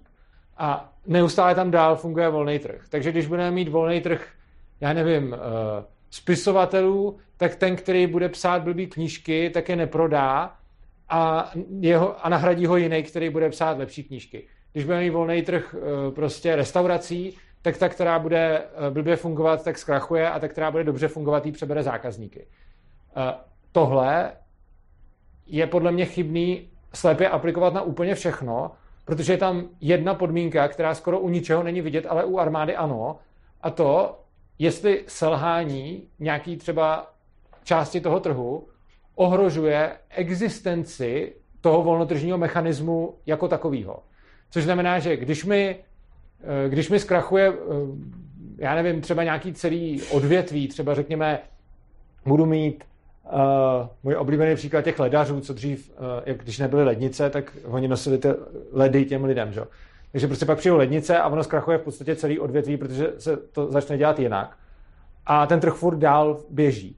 Ale když jako mám armádu a najednou mi jako půlka té armády selže a já zjistím, že to bylo blbě, tak už nemusím mít čas na to, to zkusit znova, protože mě může dobít nepřítel a může mi zrušit ten volný trh. Což znamená, že se domnívám, že ta konkurence tržní je obecně prospěšná tam, kde selhávání těch subjektů neohrožuje fungování toho volného trhu jako takového, ale v odvětvích, kde dostatečně velký selhání nějakého počtu subjektů na tom trhu znamená ohrožení nebo úplný zrušení toho trhu, tak ten, tenhle ten princip eh, prostě neplatí a myslím, že je, je důležité s tím počítat při tom uvědomění a bylo to něco, s čím jsem u té armády na začátku počítal úplně stejně, ale potom jsem to vlastně přehodnotil a myslím si, že tohle to neplatí a myslím si, že armáda má v tomhle výjimku. Přesně jako z toho principu, že prostě když bude, mi, jako když bude jako třeba jižní, východní, severní a západní Čechy, každý bude bránit armáda jiným způsobem, tak jako když by to tam takhle jiným způsobem fungovali třeba jako já nevím, hasiči, tak je to v pohodě, protože když by, já nevím, že to přeženu, kdyby Jižní Čechy jako schořeli, tak se, tak se postaví znova a, a vezmou si ponaučení od těch hasičů ze severních, západních a východních Čech. Ale když by tohle byla armáda a jeho česká armáda padne, tak ta nepřátelská armáda vpadne do týlu tý severočeský, východočeský a západočeský a jsou všichni v háji a už nemají šanci to zkusit znova. Takže tohle to si myslím, že je, eh, že je velký. Samozřejmě jako schoření jižních Čech a, a s těma já jsem to přehnal, to je jako absurdní příklad, ale chtěl jsem tím jako demonstrovat t, jako tu, tu poentu. Nedá, Tak. se, nedá se tohle aplikovat i na ten vojenský konflikt? To znamená, že by vám ruská armáda převálcovala dočasně Če- Česko, ty ochotní obránci by zalezli do hor, do Polska, na Slovensko a pak by nějak znova to území zase se snažili ovládnout a vytvořit znova tu svobodnou společnost? No, jakoby, pak už je to jiný problém a oni se nepoučí z toho předchozího, protože to, to, o co jde na tom trhu je, že řešíme nějaký typ problému a když zkrachuju, tak ho někdo jde řešit líp. Jenže já, když neubráním Českou republiku a zabere jí ruská armáda, tak problém, který potom řeším, jak dostat to území zpátky, je principiálně o hodně jiný, než ten problém, jak to území ubránit. Takže si myslím, že ta zkušenost není tak dobře přenositelná, protože se jedná vlastně o jinou, jako jiný obor problému. Tak, teď bych ukončil válečnictví, pokud to nikomu nevadí. Zajímavé, je, že jsme na první dva dotazy přišli na, eh, na první dvě jako nejvíc hardcore témata a to je policentrický právo a válečnictví. A dal bych prostor pro další dotaz a uvidíme, k čemu se dostaneme teď. Můžu, tak mě by zajímala ta otázka nenásilí a vnitřní bezpečnosti, protože tak nějak cítím, že to je jako slabý místo možná té anarchie. Eh, Ty máš vlastně nějakou teorii, že by byly eh, ty bezpečnostní agentury a ty by zajišťovaly vlastně nějakou stabilitu, aby nebylo násilí. Eh, Co té bezpečnostní agentuře vlastně zabraňuje, jaká motivace, aby se z ní stala mafie, která se domluvá s ostatní mafií a snaží se vykořišťovat ty lidi vlastně násilím. Zabraňují jí vlastně ostatní bezpečnostní agentury, zjednodušeně řečeno. Eh, Ne, nelze, jako, neexistuje záruka, že se to nemůže stát a ta neexistuje nikdy nikde. Jako, neexistuje záruka demokracii, neexistuje záruka v monarchii, všude se může stát něco, eh, co prostě eh, způsobí, že to zřízení padne a to se může stát i v ANKAPu. Takže i v ANKAPu by se teoreticky mohlo stát, že by bezpečnostní agentury nějaký jako provedly nepřátelský převzetí té země. Ale v principu se dá říct, že si v tom brání vzájemně. A třeba na tohleto jako jsem, jsem, měl spoustu diskuzí, takže jsem, jako, je to ne, jako já to odpovím, říkám, že kdyby to někdo chtěl vidět, tak jakože přesně o tomhle jsem eh, te, teď nedávno diskutoval, třeba je to tak, no nedávno, asi půl roku třeba, nebo něco takového. A je to, je to na YouTube, eh, kde je o tom asi tříhodinová debata, kdy přesně eh, mi jeden vlastně z z podporovatelů svobodného přístavu volal a měli jsme nějaký Skype call, který jsem nahrával a zveřejnil a tam jsme řešili vlastně jenom tohleto téma. Ale jako v principu je to tak, že každá ta bezpečnostní agentura, když by chtěla jako převzít ten trh, tak by musela ovládnout všechny ty ostatní bezpečnostní agentury jako zároveň, nebo by se museli nějak spolčit. A teď jako problém toho spolčení je, že spolčovat se takhle za takovýmhle cílem je extrémně riskantní, protože ono, kdy, když potom jako je člověk třeba nějaký psychopat, co chce ovládnout celou tu společnost, tak pokud se do, dohodne s ostatníma podobnýma psychopatama, tak jim v principu nemůže věřit a oni se můžou různě jako podrážet a je to, je to prostě jako nějaký boj o moc a obecně jako ta, ta otázka by se dala sformulovat obecněji, co brání v anarchokapitalismu mocným psychopatům, aby ovládli společnost a moje odpověď zní další mocní psychopati, kteří chtějí ovládnout tu samou společnost. Eh, Když máme spoustu inteligentních, schopných, všeho schopných a bohatých lidí na jednom místě a všichni chtějí převzít kontrolu nad tím místem, tak je hrozně snadný se na to podívat z pohledu jako běžného člověka, takový to my a oni, a říct, my jsme tady ty hodní pracovití lidi a oni jsou tam ty hrozný psychopati a oni nás můžou kontrolovat. Tak když se na to podíváme takhle jako my a oni, tak je to jasný, že ty oni jsou silnější. Jenže když ty oni se skládají jako z 10, 20, 50 nebo 100 lidí, z nichž každý má ten cíl ovládnout všechny ostatní, tak sice jako pro nás, ty běžní lidi, je to blbý a je nám vlastně jedno, jestli nám vládne prostě psychopat A nebo B nebo C nebo D, jenže pro psychopata A je něco úplně jiného, jestli vládne psychopat A nebo psychopat B. A tím pádem oni dva si budou v tom vzájemně, oni dva si v tom budou vzájemně bránit. A čím víc by se jich jako, jako to, co přesně tyhle, ty, jako, to, co přesně ten psychopat nechce, je dělit se o tu moc s ostatníma, byť psychopatama. Takže jako nám se může zdát, že je strašně nákavý takovýto spiknutí těch mocných proti všem, jenže ty mocní mají každý svůj zájem A oni jako ne, není tady hra, že by byli nějaký ty mocný a bohatý, který by společně jako operovali proti těm chudým a bezmocným. On každý z těch mocných a bohatých z toho principu, pokud je takovej, tak chce být ten vládce světa a ne být jeden ze sta, který má jednoprocentní hlas v nějakém velkém, to už je pak vlastně jakoby nějaká, jako, když to přeženu demokracie, ale jako ne, není, ale jo, že, že prostě Jo, to chápu, akorát mi přijde, že když máš ty agentury, tak jedna bude logicky třeba největší, řekne Třeba. si, spojím se s tou druhou největší a budeme to tady likvidovat. Pak třeba toho šéfa zastřelí někdo další, ale převezme tu agenturu po něm vlastně. A přijde mi, že to jako přirozeně spěje k tomu, že tam vznikne jakoby stát nebo autoritářský režim. A vlastně jako, jestli to není nejefektivnější forma, protože pak je tam ten monopol na násilí a už se nevraždí ty týpci mezi sebou. No oni se vraždí, že jo, dáme ze sebou, jakože třeba v Eh, demokratickém diktatuře, státu ne, ale v diktatuře se vraždí, což znamená, že to, co vlastně, to, co jste navrh, je ta diktatura, takže tím by se tam vraždili mezi sebou. Kdyby přišli do nějaké demokracie, tak jsme tam, kde jsme teď. No. A tam by se nemuseli vraždit, tam jsou na to jiné metody. A hlavně jde ještě o jednu věc, a to je, a to je druhý velký argument na tohle, a to je velikost toho trhu s bezpečností.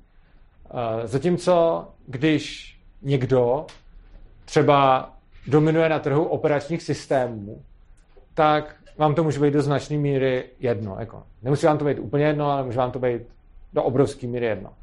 Když někdo dominuje na trhu ještě s něčím, je ještě méně pro vás nebezpečný než operační systém, když prostě někdo bude dominovat na trhu prostě s dovolenýma, tak to vám už může být celkem úplně šumák prostě. Uh, v momentě, kdy někdo začne dominovat, nebo už se k tomu začne blížit na trhu s bezpečností, tak máte spoustu dalších velkých, mocných a silných lidí, kteří nepodnikají na trhu s bezpečností, ale podnikají v daném území.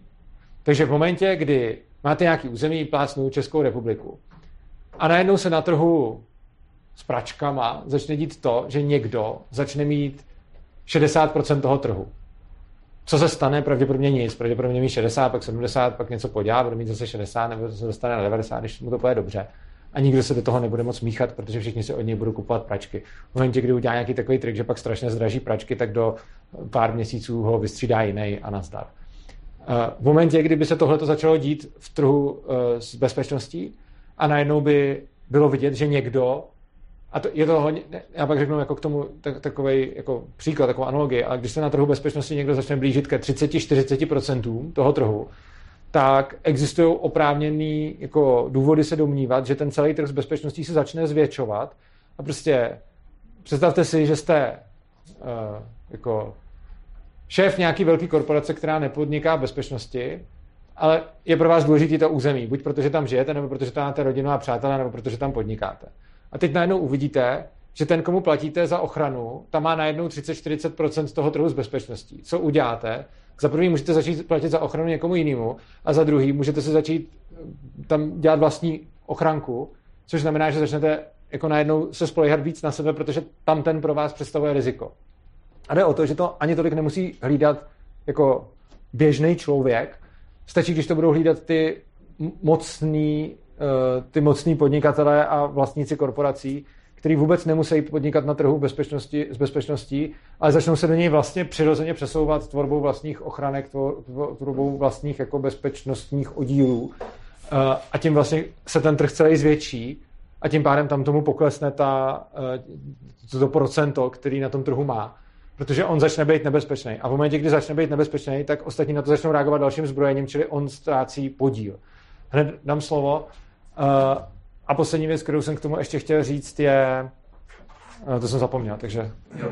No, vlastně mě napadlo, že i eh, na tom volném trhu tak jako velkou roli by hrály nějaké jako pojišťovny. A ta pojišťovna sama by mohla jako do té míry rizik započítat i to, jak je ta, centra, eh, jak je ta firma centralizovaná, protože ta pojišťovna má nějaký výhled třeba 10, 20, 30 let do budoucna ideálně. Takže i tohle to by tam pravděpodobně započítávala. A, bude spousta velkých subjektů, který do toho budou započítat. A už jsem si vzpomněl, co jsem chtěl říct.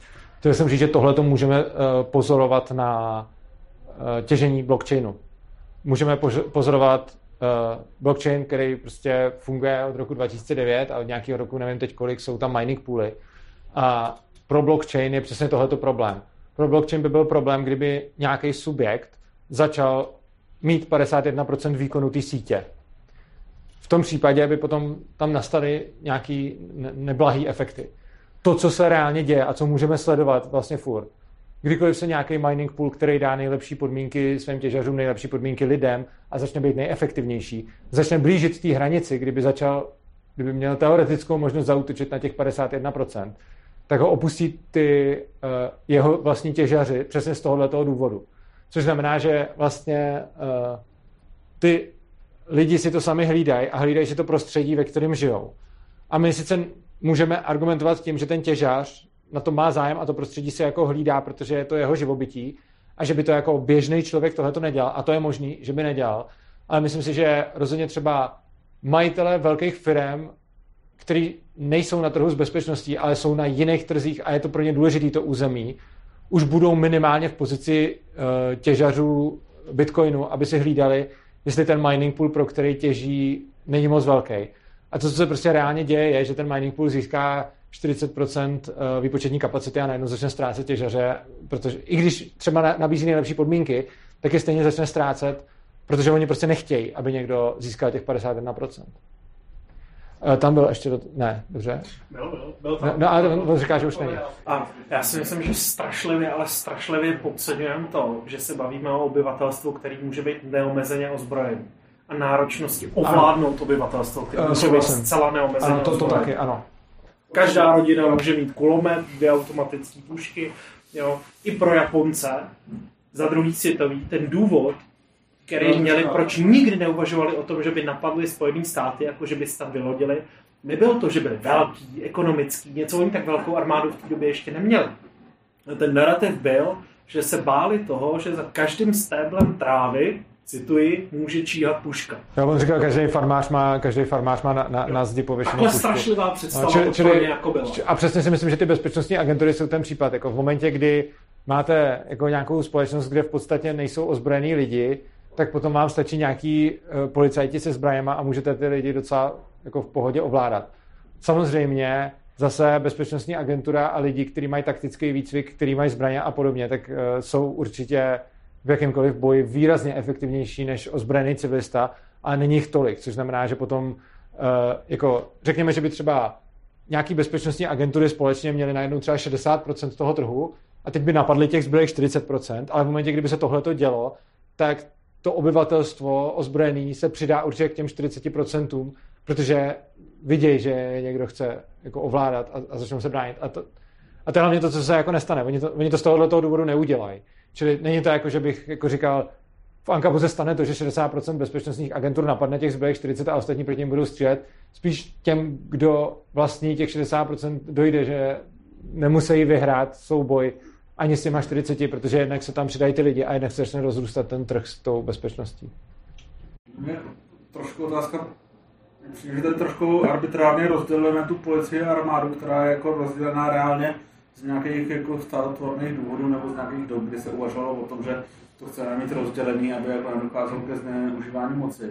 A nejsem si jistý, že by to rozdělení bylo takhle jako nutně zachovávané. Já myslím, že, že hele, ne, nedokážu předvídat trh, ale myslím si, že jsou minimálně dva dobrý důvody, proč uh, armáda nedělá funkci policie a naopak. Důvod, proč armáda nedělá funkci policie je, že potřebuje důvěru toho obyvatelstva a v momentě, kdy armáda začne dělat četníky, tak potom není v tak dobrým eh, postavení proti případnému nepříteli, protože armáda potřebuje, aby ty její vlastní lidi do nějaké míry jako důvěřovali a podporovali. Zatímco když to začnou být četníci, tak eh, je, je dost možná začnou ty jejich vlastní lidi jako proti ním nějakým způsobem jako, eh, jako bejt. To je první důvod. A druhý důvod je podle mě ten, že fakt je na to potřeba, jako, myslím si, že je to o dost jiný výcvik, který je na to potřeba, že zatímco policie jako má jednak nějaký lidi, kteří musí prostě někam vběhnout eh, jako nějakou SWAT jednotku, která by mohla být podobná třeba armádě, ale potom tam mají detektivy, potom tam mají různý policajty, kteří musí být školení na deeskalaci nějakého konfliktu, musí být školení na to, že zvládají, že je někde někde ožralej, svetovaný a dělá tam bordel a ideálně ho spacifikovat tak, aby prostě nemuseli u toho střílet.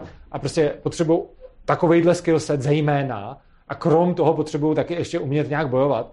Ale prostě jako většina funkce té policie podle mě nutně není, nebo by neměla být jako střílet, ale měla by být nějakým způsobem pracovat třeba tak, aby k té střelbě nemuselo vůbec dojít, a nebo něco vyšetřovat, nebo prostě deeskalovat obecně.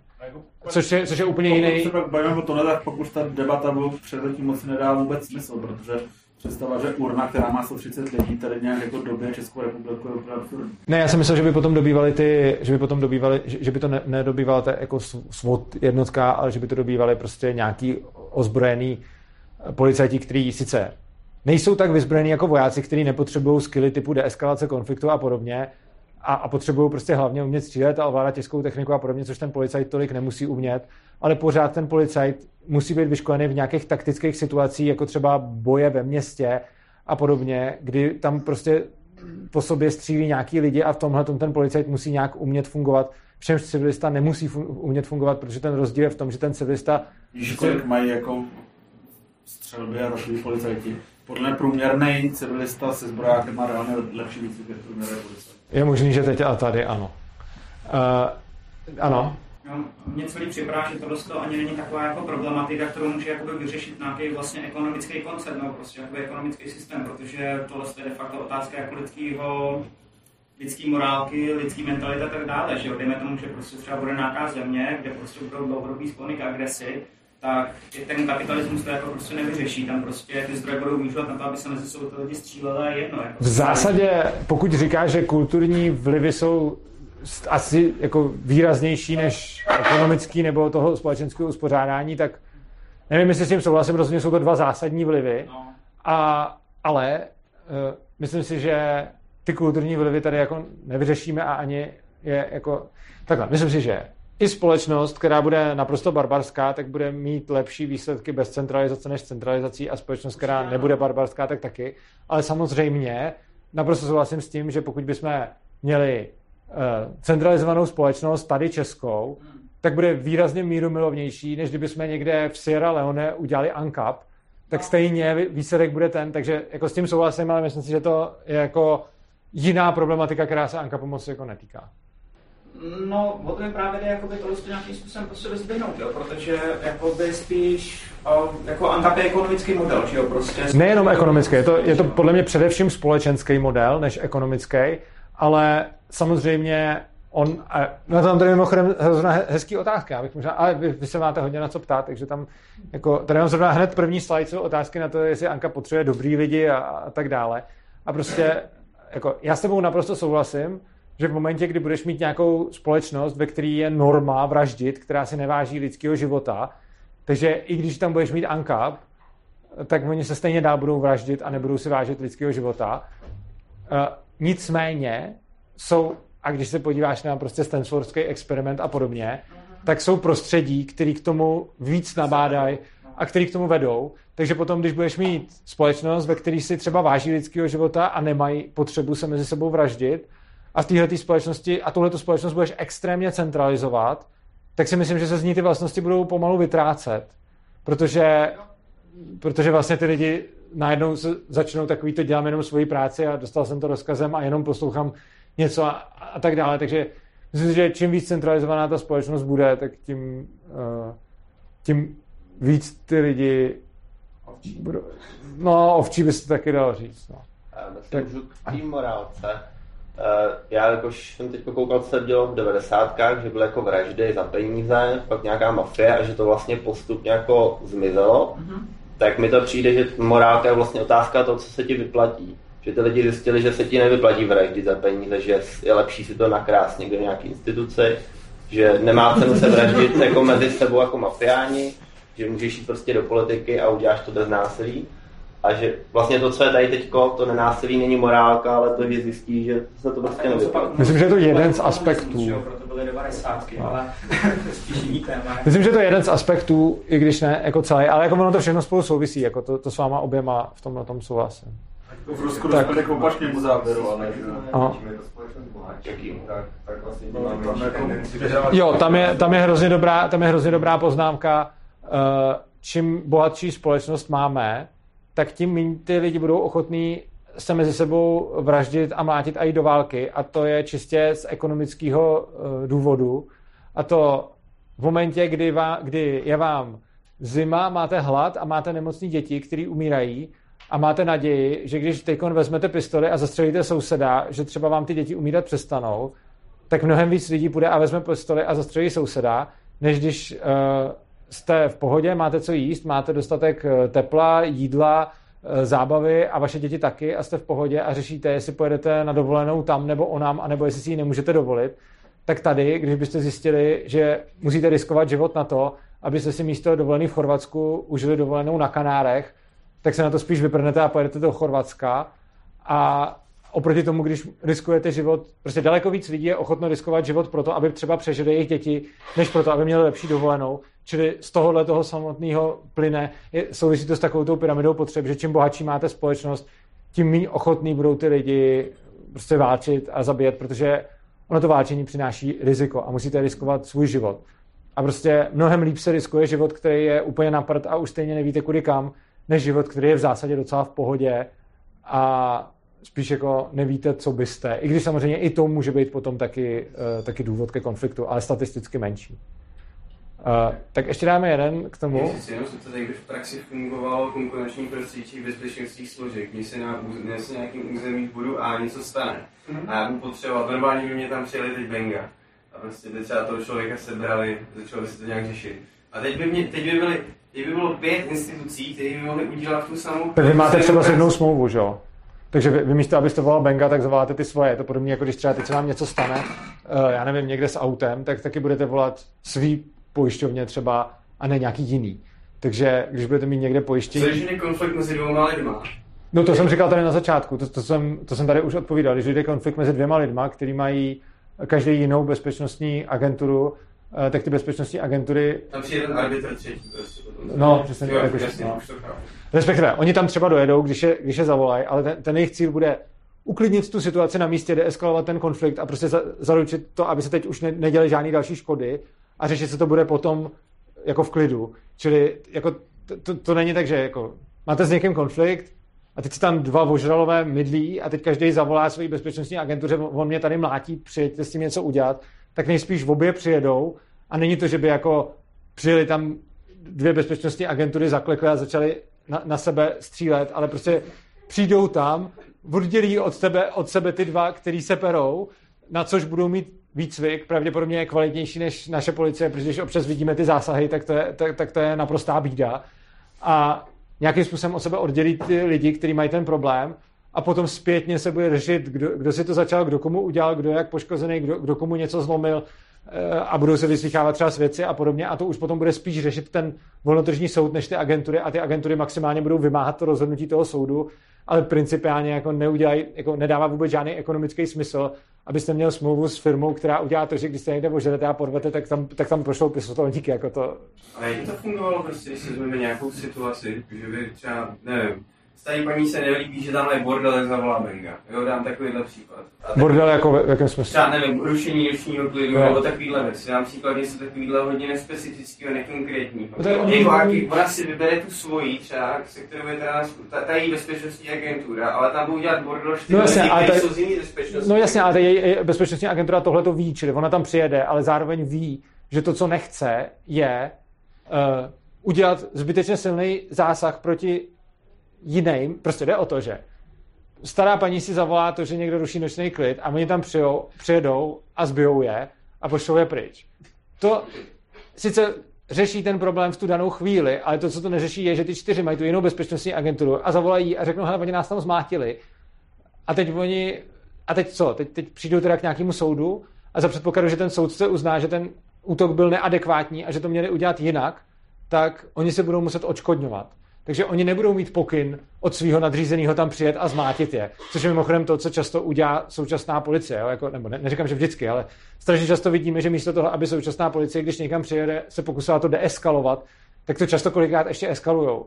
Takže prostě, ale tady bude ekonomický zájem na tom, aby se to fakt deeskalovalo, protože je klidně možný, že kdyby tam přijeli nějaký takový, teď jsem viděl na Twitteru, jak prostě video, jak nějaký policajti zastavili nějakého cyklistu, který je po magistrále, začali na něj hulákat. Ten cyklista neuměl česky, ty policajti neuměli anglicky, ty policajti mu prostě nadávali a ten týpek byl taky nějaký cholerik a byla to prostě úplně bizarní podívaná. A potom na tohle to celý řekla uh, jako policejní mluvčí, ne jako tyhle ty dva jsme vyhodili a už, už, už jako nebudou, nebudou složit u policie, ale v podstatě se za ně postavila. Takže potom jako tohle to je něco, co si může dovolit ta policie, protože nemá konkurenci. Neumím si představit, jak, jako kdyby třeba ten případ, když, byla, když ty aerolinky z toho letadla, tam přišla ta uh, ochranka a vyhodila ven ty lidi z toho letadla, pak jim poklesly akcie a všechno. Neumím si představit, že by někdo tak arrogantní, jako tam mluvčí pražských strážníků, řekla, to bylo v pohodě prostě, oni ho, oni ho vyhodili, to bylo dobrý prostě a, a, a to by bylo celý. Jo, jakože jde o to, že samozřejmě může i v soukromé firmě najít, dojít k nějakému takovému selhání a je tam prostě jako masivní hysterie a vyhazování člověka z letadla, což jako nakonec taky ne, ne, nebylo to dobré, je to daný tím, že ta firma má jako blbou politiku, nebo blbou prostě, politiku, která se většinou vyplatí, ale občas ne, prodávání těch, uh, více těch lístků, než kolik je míst v tom letadle, protože většinou někdo nepřijde. Ale potom to ta firma označí jako průser a ta krizová komunikace vypadá nějakým způsobem. Když se tohle dostane u pražských strážníků, tak v podstatě tam mluvčí řekne, že to bylo v pohodě a jede se dál. A prostě tohle je přesně to, co si může dovolit ta policie a co si nemůže dovolit ta bezpečnostní agentura, protože jednak jako takovou bezpečnostní agenturu jako úplně nechcete. Protože jako to, to, co já bych chtěl, aby když někdo někde ruší noční klid a já si tam zavolám nějaký jako nějaký týpky, který to umějí řešit, aby to vyřešili co nejvíc v klidu, a ne, aby jim dali na budku a teď ty budou naštvaný na mě a, a, a teď to celý bude problém a já to budu muset řešit a ještě budu muset někde svědčit a prostě tohle nechci. Takže v momentě, kdybych jako viděl, že někde na trhu, je moje, že já mám smlouvu s bezpečnostní agenturou, která řeší nočního, noční klid tak, že tam ty lidi zbije prostě a pak je z toho soud, tak já se budu, jako já se poohlídnu po jiný, protože o tohle nemám moc jako zájem, aby se kolem mě dělo. A věřím, že jako podobným způsobem může uvažovat víc zákazníků, Vys, jak byl ten, jako s těma aerolinkama, že spousta lidí prostě řekla, jako s těma na těma nechci lítat, když, když dají to. Samozřejmě ta reakce byla, ta první byla velice hysterická, spadly jim akcie, já jsem říkal, hele, ty kupte, protože potom oni zase vzrostou, což se, což se přesně stalo. Ale, ale je tam nějaký korekční mechanismus toho trhu, proto, a, a, věřím, že v těch bezpečnostních agenturách to bude fungovat tak nějak přibližně stejně. Ano?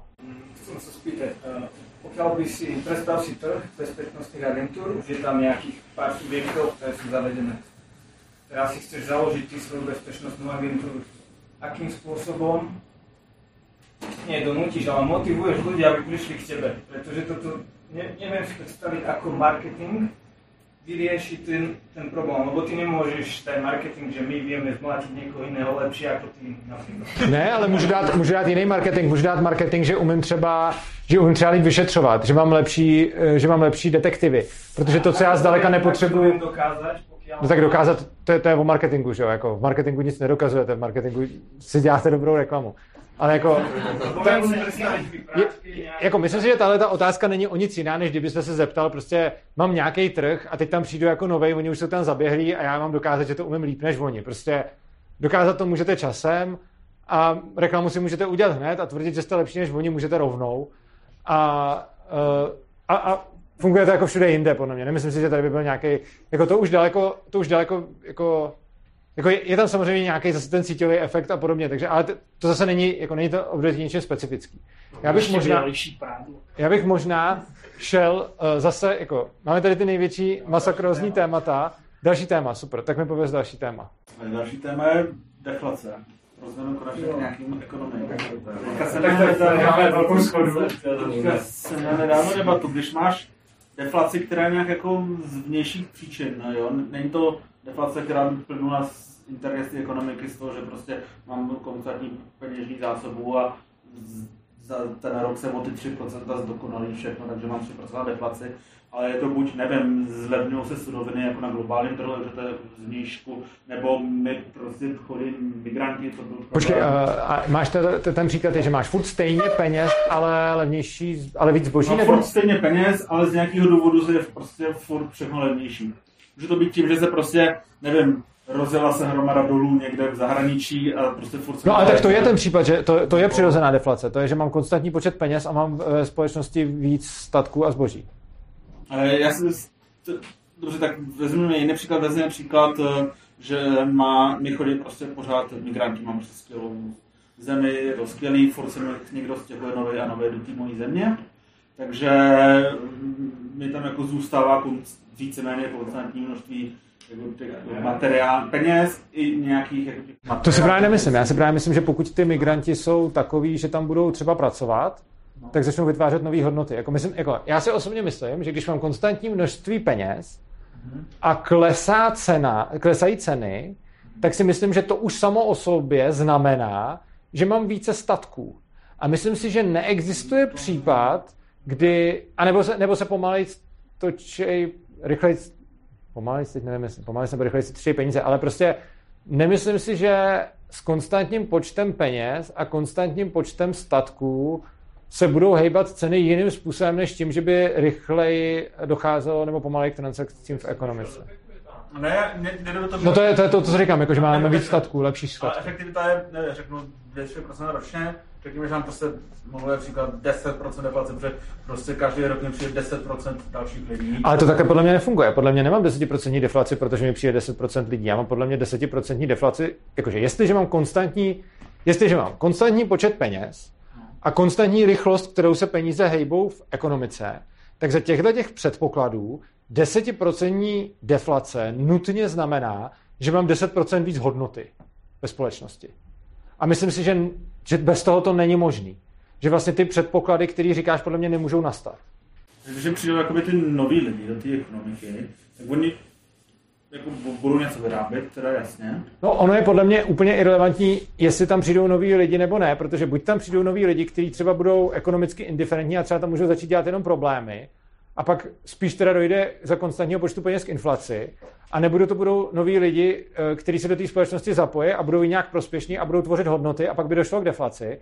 Takže za, jako, úplně ceteris paribus by se dalo hezky říct, to mě nikdy nenapadlo, ale je to vlastně hezký, že kdybychom měli konstantní počet peněz a, a neměné okolnosti, co se nemůže stát, a přijdou migranti ve značném počtu, tak když dojde k inflaci, tak ty migranti měli negativní dopad na tu společnost a když dojde k deflaci, tak ty migranti měli pozitivní dopad na tu společnost. Uh, jako, trochu jsem to jako odlehčil, ale přijde mi, že, že ti nemůže nastat situace, kdy máš konstantní počet peněz, rychlost oběhu v ekonomice, 10% deflaci a znamená to něco jiného než 10% víc hodnoty.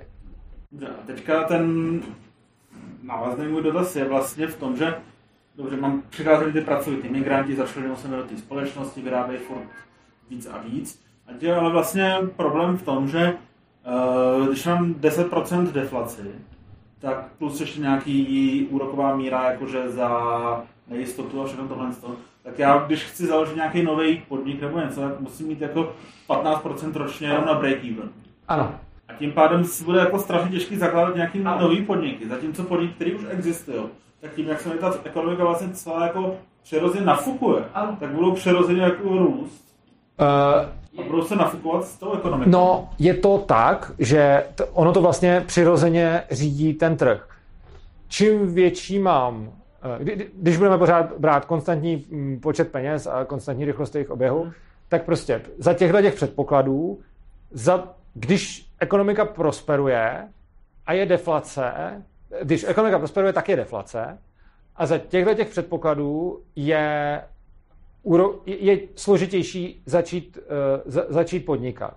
Když ekonomika neprosperuje, tak je inflace a je snažší začít podnikat, čímž se to vyvažuje. Prostě když bude uh, ta ekonomika růst rychle, tak pak bude uh, náročnější třeba začínat a přicházet s nějakýma inovacema což zase zpomalí růst ekonomiky a začne to být snažší, což ji zase bude zrychlovat. Jasně, a ty máš tu deflaci právě externí, o tom právě mluvím. Jo, pokud budu mít prostě nula, Já nevím, co mluvíš, tou, nevím, co myslíš tou externí deflací interní právě. deflace by byla, že prostě mi ta ekonomika prosperuje, mám ty, nevím, 3% deflaci přirozenou, a to je to přesně o čem mluvíš, že ta ekonomika jako se bude dařit hodně, tak mám 5%, pak je logický, že jak o to těžší ano. se tam dostat, když se bude dařit no, samozřejmě, tak, ano, tak se, jo. na nule ano. a tím pádem je relativně jednodušší tam dostat. Ale když mám tu deflaci jako ex, z nějakého externího vlivu, ale externí vliv může být třeba to, že se ti změní uh, počet těch peněz, ale prostě neexistuje podle mě nic jako deflace z externího vlivu, jako, nebo No to jsme právě řekli, ty migranti. No ale, ale, to, ale ty migranti, to by je jedno, jestli, to by je úplně jedno, jestli se tady narodila nová geniální populace, anebo jestli ti přišla ze zahraničí. No to a, je ti, je jedno. a je ti úplně jedno, jestli tady byl vymyšlený nějaký nový objev, anebo jestli v zahraničí byl vymyšlený nový objev, který se aplikuje tady. Oba dva ty příklady jsou totožný a není, jakože rozdíl mezi tím, co, čemu říkáš interní a externí deflace, je v její příčině, ale naprosto už pak není v té ekonomice. To, co se v každém případě stane, že v té ekonomice máš najednou víc hodnoty, víc statků, to způsobí tu deflaci, ale jestli ty statky vyprodukovali lidi tady, kteří začali být magicky najednou pracovitější, nebo něco zajímavého vymysleli, nebo se jim zrovna daří, a nebo jestli přišli jako z zahraničí, tak ten výsledek je úplně stejný. Není, rozdíl je v tom, že když prostě lidi tady najednou vyprodukovali tu 10% deflaci, tak je tady stejný počet lidí, takže jsou jako o 10% bohatší. Jen co když přišlo těch 10% lidí ze zahraničí, tak máme jako sice ekonomice jako celku se třeba daří o těch 10% víc, ale lidi se mají furt stejně. Uh, což ničemu nevadí, ne? No jako ten můj, a zase Podle mě v tom není rozdíl- v tom, že najednou je rozdíl v tom, že ten našinec původní, když předtím chtěl jako založit nějaký podnikání, chtěl se No jasně, tomu našin, ten tak- našinec původní, bude- a to je jasný, prostě kdy, kdykoliv, ti, kdykoliv ti přibyde větší konkurence, Hmm. eh, tak ty lidi, co tam byli předtím, budou mít těžší podnikání. Jakože to, to, k čemu vlastně dokázíš, je potom... Mně se hrozně líbí, jak ta ekonomie do sebe hezky zapadá, protože to, co- to, co vlastně popisuješ, je stav, máš 10 milionů lidí na trhu a máš tam nějaké podmínky a najednou tam přibyde milion lidí navíc, což znamená, že to konkurenční prostředí je tvrdší, což znamená, že je složitější začít podnikat, protože se musíš prosazovat proti jako větší konkurenci. No ale konkurence je než ten deflační tlak. Jo? Když já prostě budu mít to konstantní množství peněz, Aha. budu mít, přibylo mi těch 10, pr- ten milion lidí prostě tam přišel, takže se že ceny upravily. Ale on není rozdíl, jestli ti tam, jako, ty, ty, jako podle mě vůbec není, jako to, jestli ti tam přibude milion lidí, je podle mě úplně jiná otázka, než to, jestli máš tu deflaci. Prostě jsou, jsou dvě věci. Jedna věc, že ti přibude do země milion lidí, a druhá věc, že se náhodou stane to, že tam budeš mít 10% deflaci. Ale ty, náhodou, ono co se ti, děje, protože... ale to by se může stát, i to, jsem, to jsem říkal na začátku, to by může do té země přijít milion lidí a výsledek může být 10% inflace a oni můžou udělat pravý opak na tom trhu. Budou dělat bordel. Budou dělat bordel. Když ti přijde, když ti přijde do té stejné země, jako budeš mít 10 milionů zemi a přijde ti do ní milion pracovitých lidí, kteří ti tam začnou vyrábět hodnoty, tak může přijít deflace. A když tam přijde milion lidí, kteří ti tam začnou dělat bordel, tak se sníží hodnoty a, a bude inflace. Což znamená, že tohle, tenhle ten jev je jakoby na sobě, jako, ne, nechci říct, že je nezávislý, ale chci říct, to, že ti tam přišlo milion lidí, mohlo udělat Vypadá, že si nějak pořád jako cirkluješ kolem toho grotýní otázky, nebo jak to říct, jo? No, protože ty si- Já se snažím říct, že mám situaci, kdy mám prostě z externího vlivu vytvořenou deflaci. Ale podle, já, to, co já ti říkám, je, že to je irrelevantní. Já ti říkám, že je úplně irrelevantní, jestli ta inflace je vytvořená z externího nebo interního vlivu, protože úplně stejná situace, jako že ti přijde 10%. O tom, shodíme se na tom, že byla z externího vlivu, když je to jedno podle tebe. A teďka porovnáváme situaci, mám tady těch 10% deflaci a tím pádem já, pokud chci začít podnikat, tak potřebuji mít prostě Ano. 15% na breaky. Samozřejmě. Ve srovnání s situací mám tady nějakého monetárního politika, který mi vyrobil eh, Ale ta situace bude úplně- navíc. A- Mám 0% prostě a stačí mi 5% Ano. na break-even a tudíž je vlastně mnohem snažší Ano, ale ta situace se nějak nemění od toho, když se stanou dva, dvě věci, a to za prvé, přijde ti sem milion lidí, který neudělá ani inflaci, ani deflaci, prostě se zaradí do té společnosti neutrálně a zároveň někdo tady udělá skvělý vynález, který povede ke zvýšení hodnot a máš z toho 10% deflaci. Ten výsledek je úplně stejný.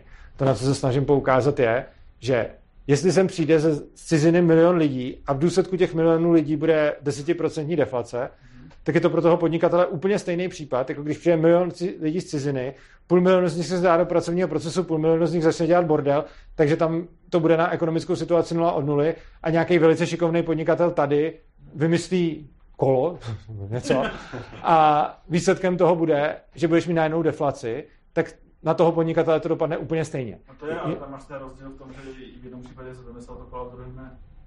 Tak to nemůžeš takhle. No ale těch, no ne, ty když tam máš těch 10 milionů, prostě to, že přijde 10 milionů lidí samo o sobě, nic jako nezmůže. oni ti udělají 10% deflaci jenom za předpokladu, že tam vymysleli to kolo.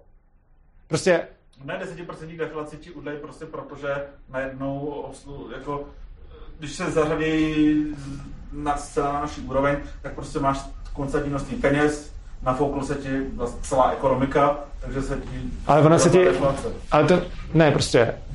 Buď máš stejný počet zdrojů s těma z, navíc lidí a pak se ti bez ohledu na inflace a deflaci stane to, že se ti rozdělí stejný zdroje mezi větší počet lidí. A pak peníze dostanou stejně, jenom lidi budou mít peněz. Jasně. Ano. No, no jasně, tak prostě přišli mi lidi, mám o 10% víc zdrojů, o 10% víc lidí, takže lidi jsou stejně bohatý, nafoukla se mi Když ti přijdou lidi a máš o 10% víc lidí a tím pádem taky o 10% víc zdrojů, tak bude tak ti o něco klesnou ceny, tak, tak ti o 10% klesnou ceny a lidi budou mít o 10% méně peněz. Ano. Takže, takže je to... Deflaci, lidi Ano. se mají furt stejně dobře jako předtím. Ano. A je mnohem náročnější otevřít nový biznis. Ano. No, a teďka by mohl přijít nějaký monetární politik, mohl by prostě do té ekonomiky nějakým způsobem na- napumpovat další peníze, tím by docílil toho, že lidi budou mít uh, pořád stejné množství Ale to by peněz, mohl udělat budou i- pořád stejné ceny, takže lidi se budou mít pořád stejně dobře. Ale to by mohl udělat bude- i kdyby někdo vynalez tady to kolo. Prostě někdo tady udělá skvělý vynález, někdo, někdo tady udělá skvělý vynález, ceny, budeš mít 10% deflaci a přijde monetární poli- a, a začne se hůř podnikat a přijde monetární politik a řekne nalijeme do ekonomiky peníze a je to úplně stejný případ. Jakože to, na co se snažím poukázat celou dobu je, že úplně, jako ty říkáš, když poukazuju na to, že to je stejný, tak počítejme, že to je externí. Ale já ti říkám, je úplně jedno, jestli je to externí nebo interní vliv, protože ve výsledku se stane něco, co těm lidem může buď ka, jako každému pomoct, nebo, ne- nebo třeba ne, ale prostě v důsledku toho je potom náročnější podnikat. Ne, ale on jako je rozdíl mezi tím, jestli se mě jako člověk už špatně podniká z toho důvodu, že jsou tady jako ostatní podnikatelé tak geniální, že prostě vyrábějí tu 10% deflaci. Je, ale to, ale, to, ale to řešení monetární politiky je potom úplně stejně škodlivý v obou dvou případech. Jakože no, není žádný, to, to je přesně to, co se snažím. Jako. Bez ohledu na to, z jakého důvodu se to stalo, je ten výsledek té situace úplně stejný a jestliže se shodneme na tom, že je škodlivý zasahovat do toho monetární politikou za předpokladu, že někdo udělá geniální vynález, dojde k 10% deflaci, přijde monetární politik a řekne naléme peníze do ekonomiky, tak pokud se shodneme na tom, že tohle je špatně, tak není žádný důvod, proč by se to mělo lišit od toho, když ta deflace byla, protože tam přišli noví lidi. Můžu mít Uh, ano. Já si myslím, že v tom je trošku jakoby omyl, a naopak deflace zhodnocuje úspory. No. A to se hodí, to úplně, to je to nejlepší, co se hodí komukoliv, kdo umí hospodařit a umí být produktivní. To je absolutně ideální, kde prostředí, kde panuje deflace, je ideální prostředí naopak pro podnikání. Ale nehodí, ne, ne, nehodí se to k začínání nového podnikání. Hodí se to tomu, to je kdo jedno, chce. o, tak dobře, tak o, Ne, jako to- to je- já nemusím začít třeba ze dne na den, že jo? Já Ale to- jako, no jo, ale to to- je takový ten keynesiánský koncept, že jo? Prostě. No jo, ale to, o čem se bavíme, je, jak je jako to, to, jak zněla otázka, No. je, jak snadný je rozjet podnikání od nuly.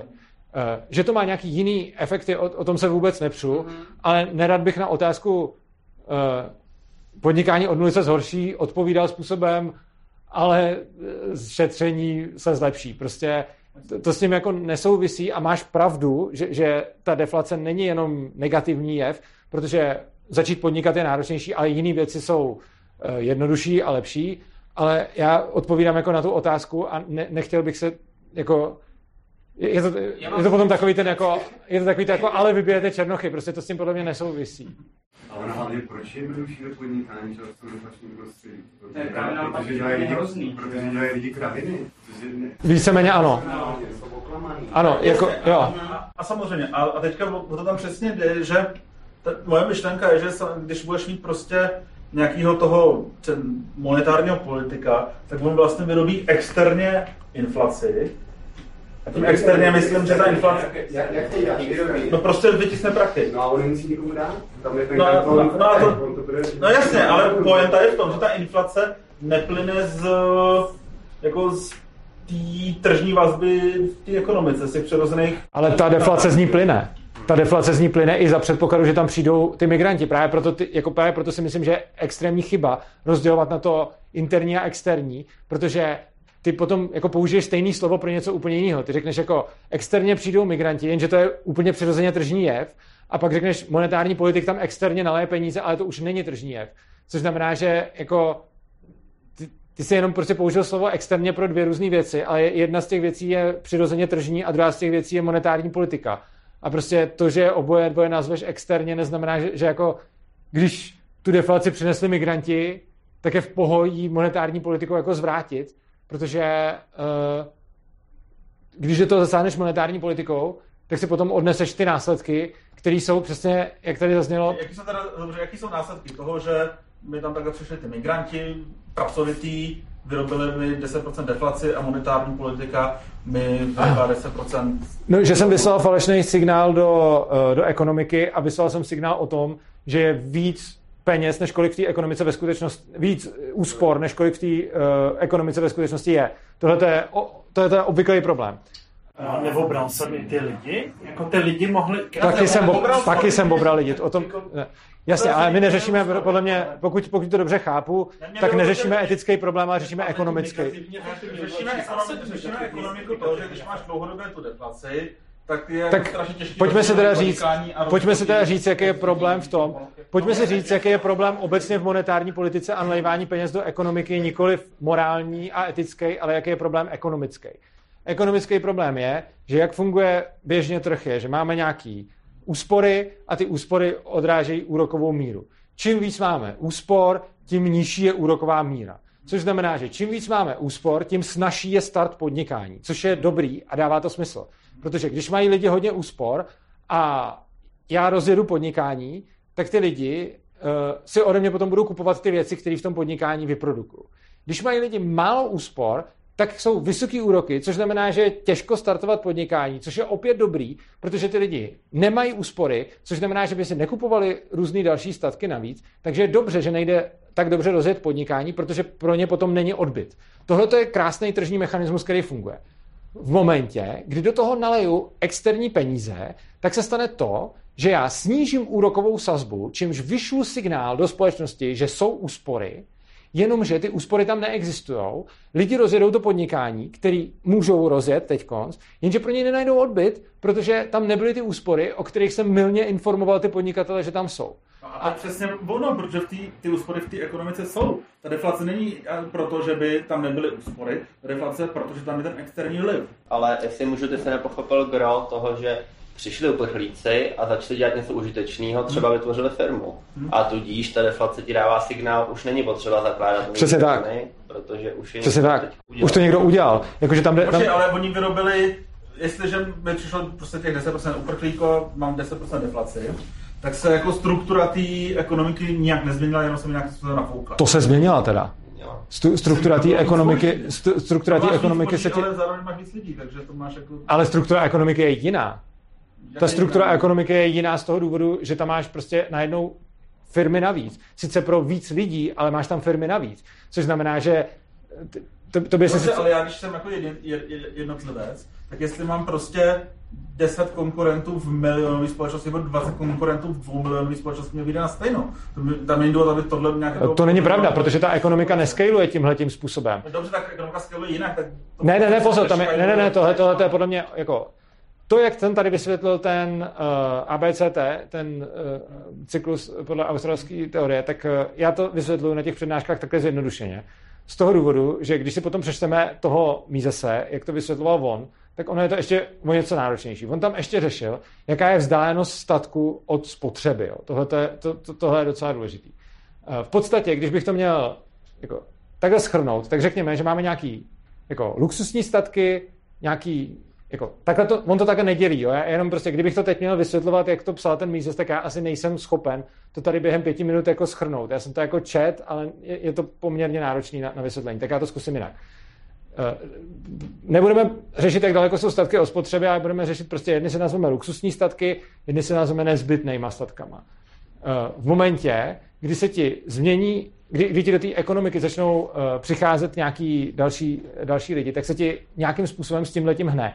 Neděje se to, že se ta ekonomika jenom naskaluje, protože oni buď si tam sebou přinesou další bohatství, anebo si tam přinesou jenom tu práci.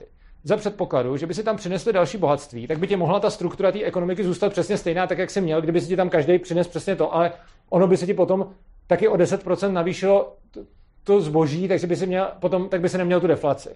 To, že máš tu deflaci, jakože když by, ty máš nějaký lidi v České republice a teď tam třeba při, přicházejí Ukrajinci a řekněme, že ty Ukrajinci nejdou z vybombardované Ukrajiny a nesou si tam majetek, který je adekvátní tomu majetku, co mají ty Češi.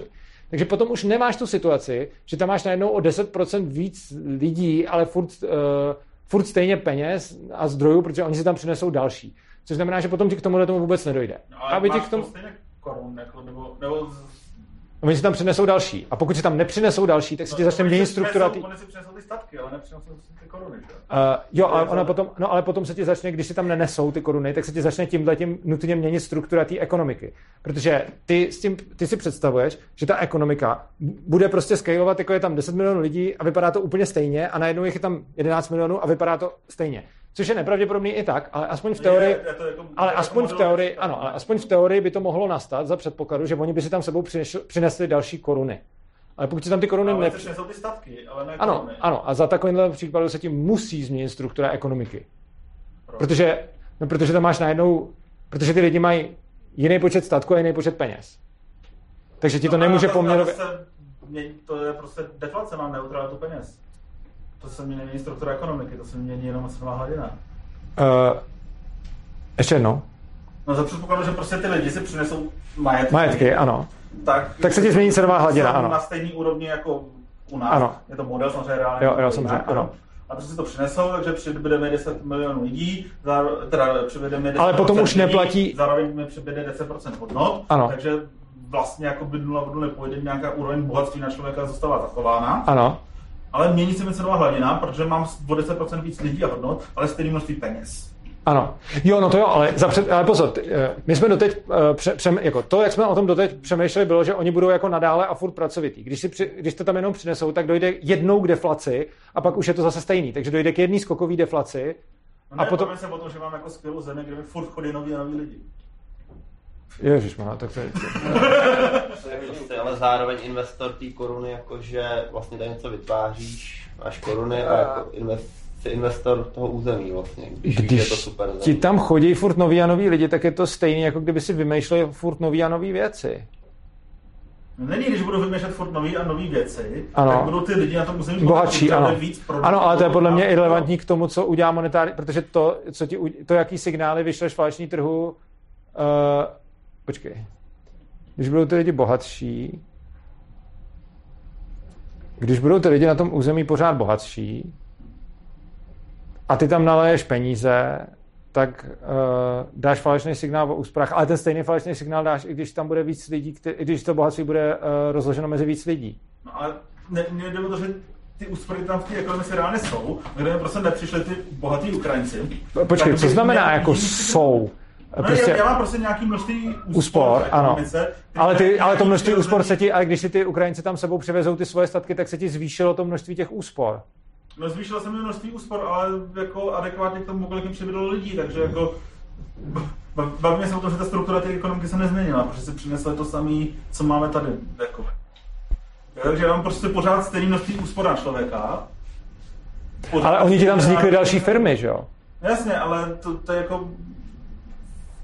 Co? No a co tak vznikly? Jako to není žádná strukturální změna, že jsem jenom navýšil počet firm, nebo se zvětšily ty stávající, nebo něco.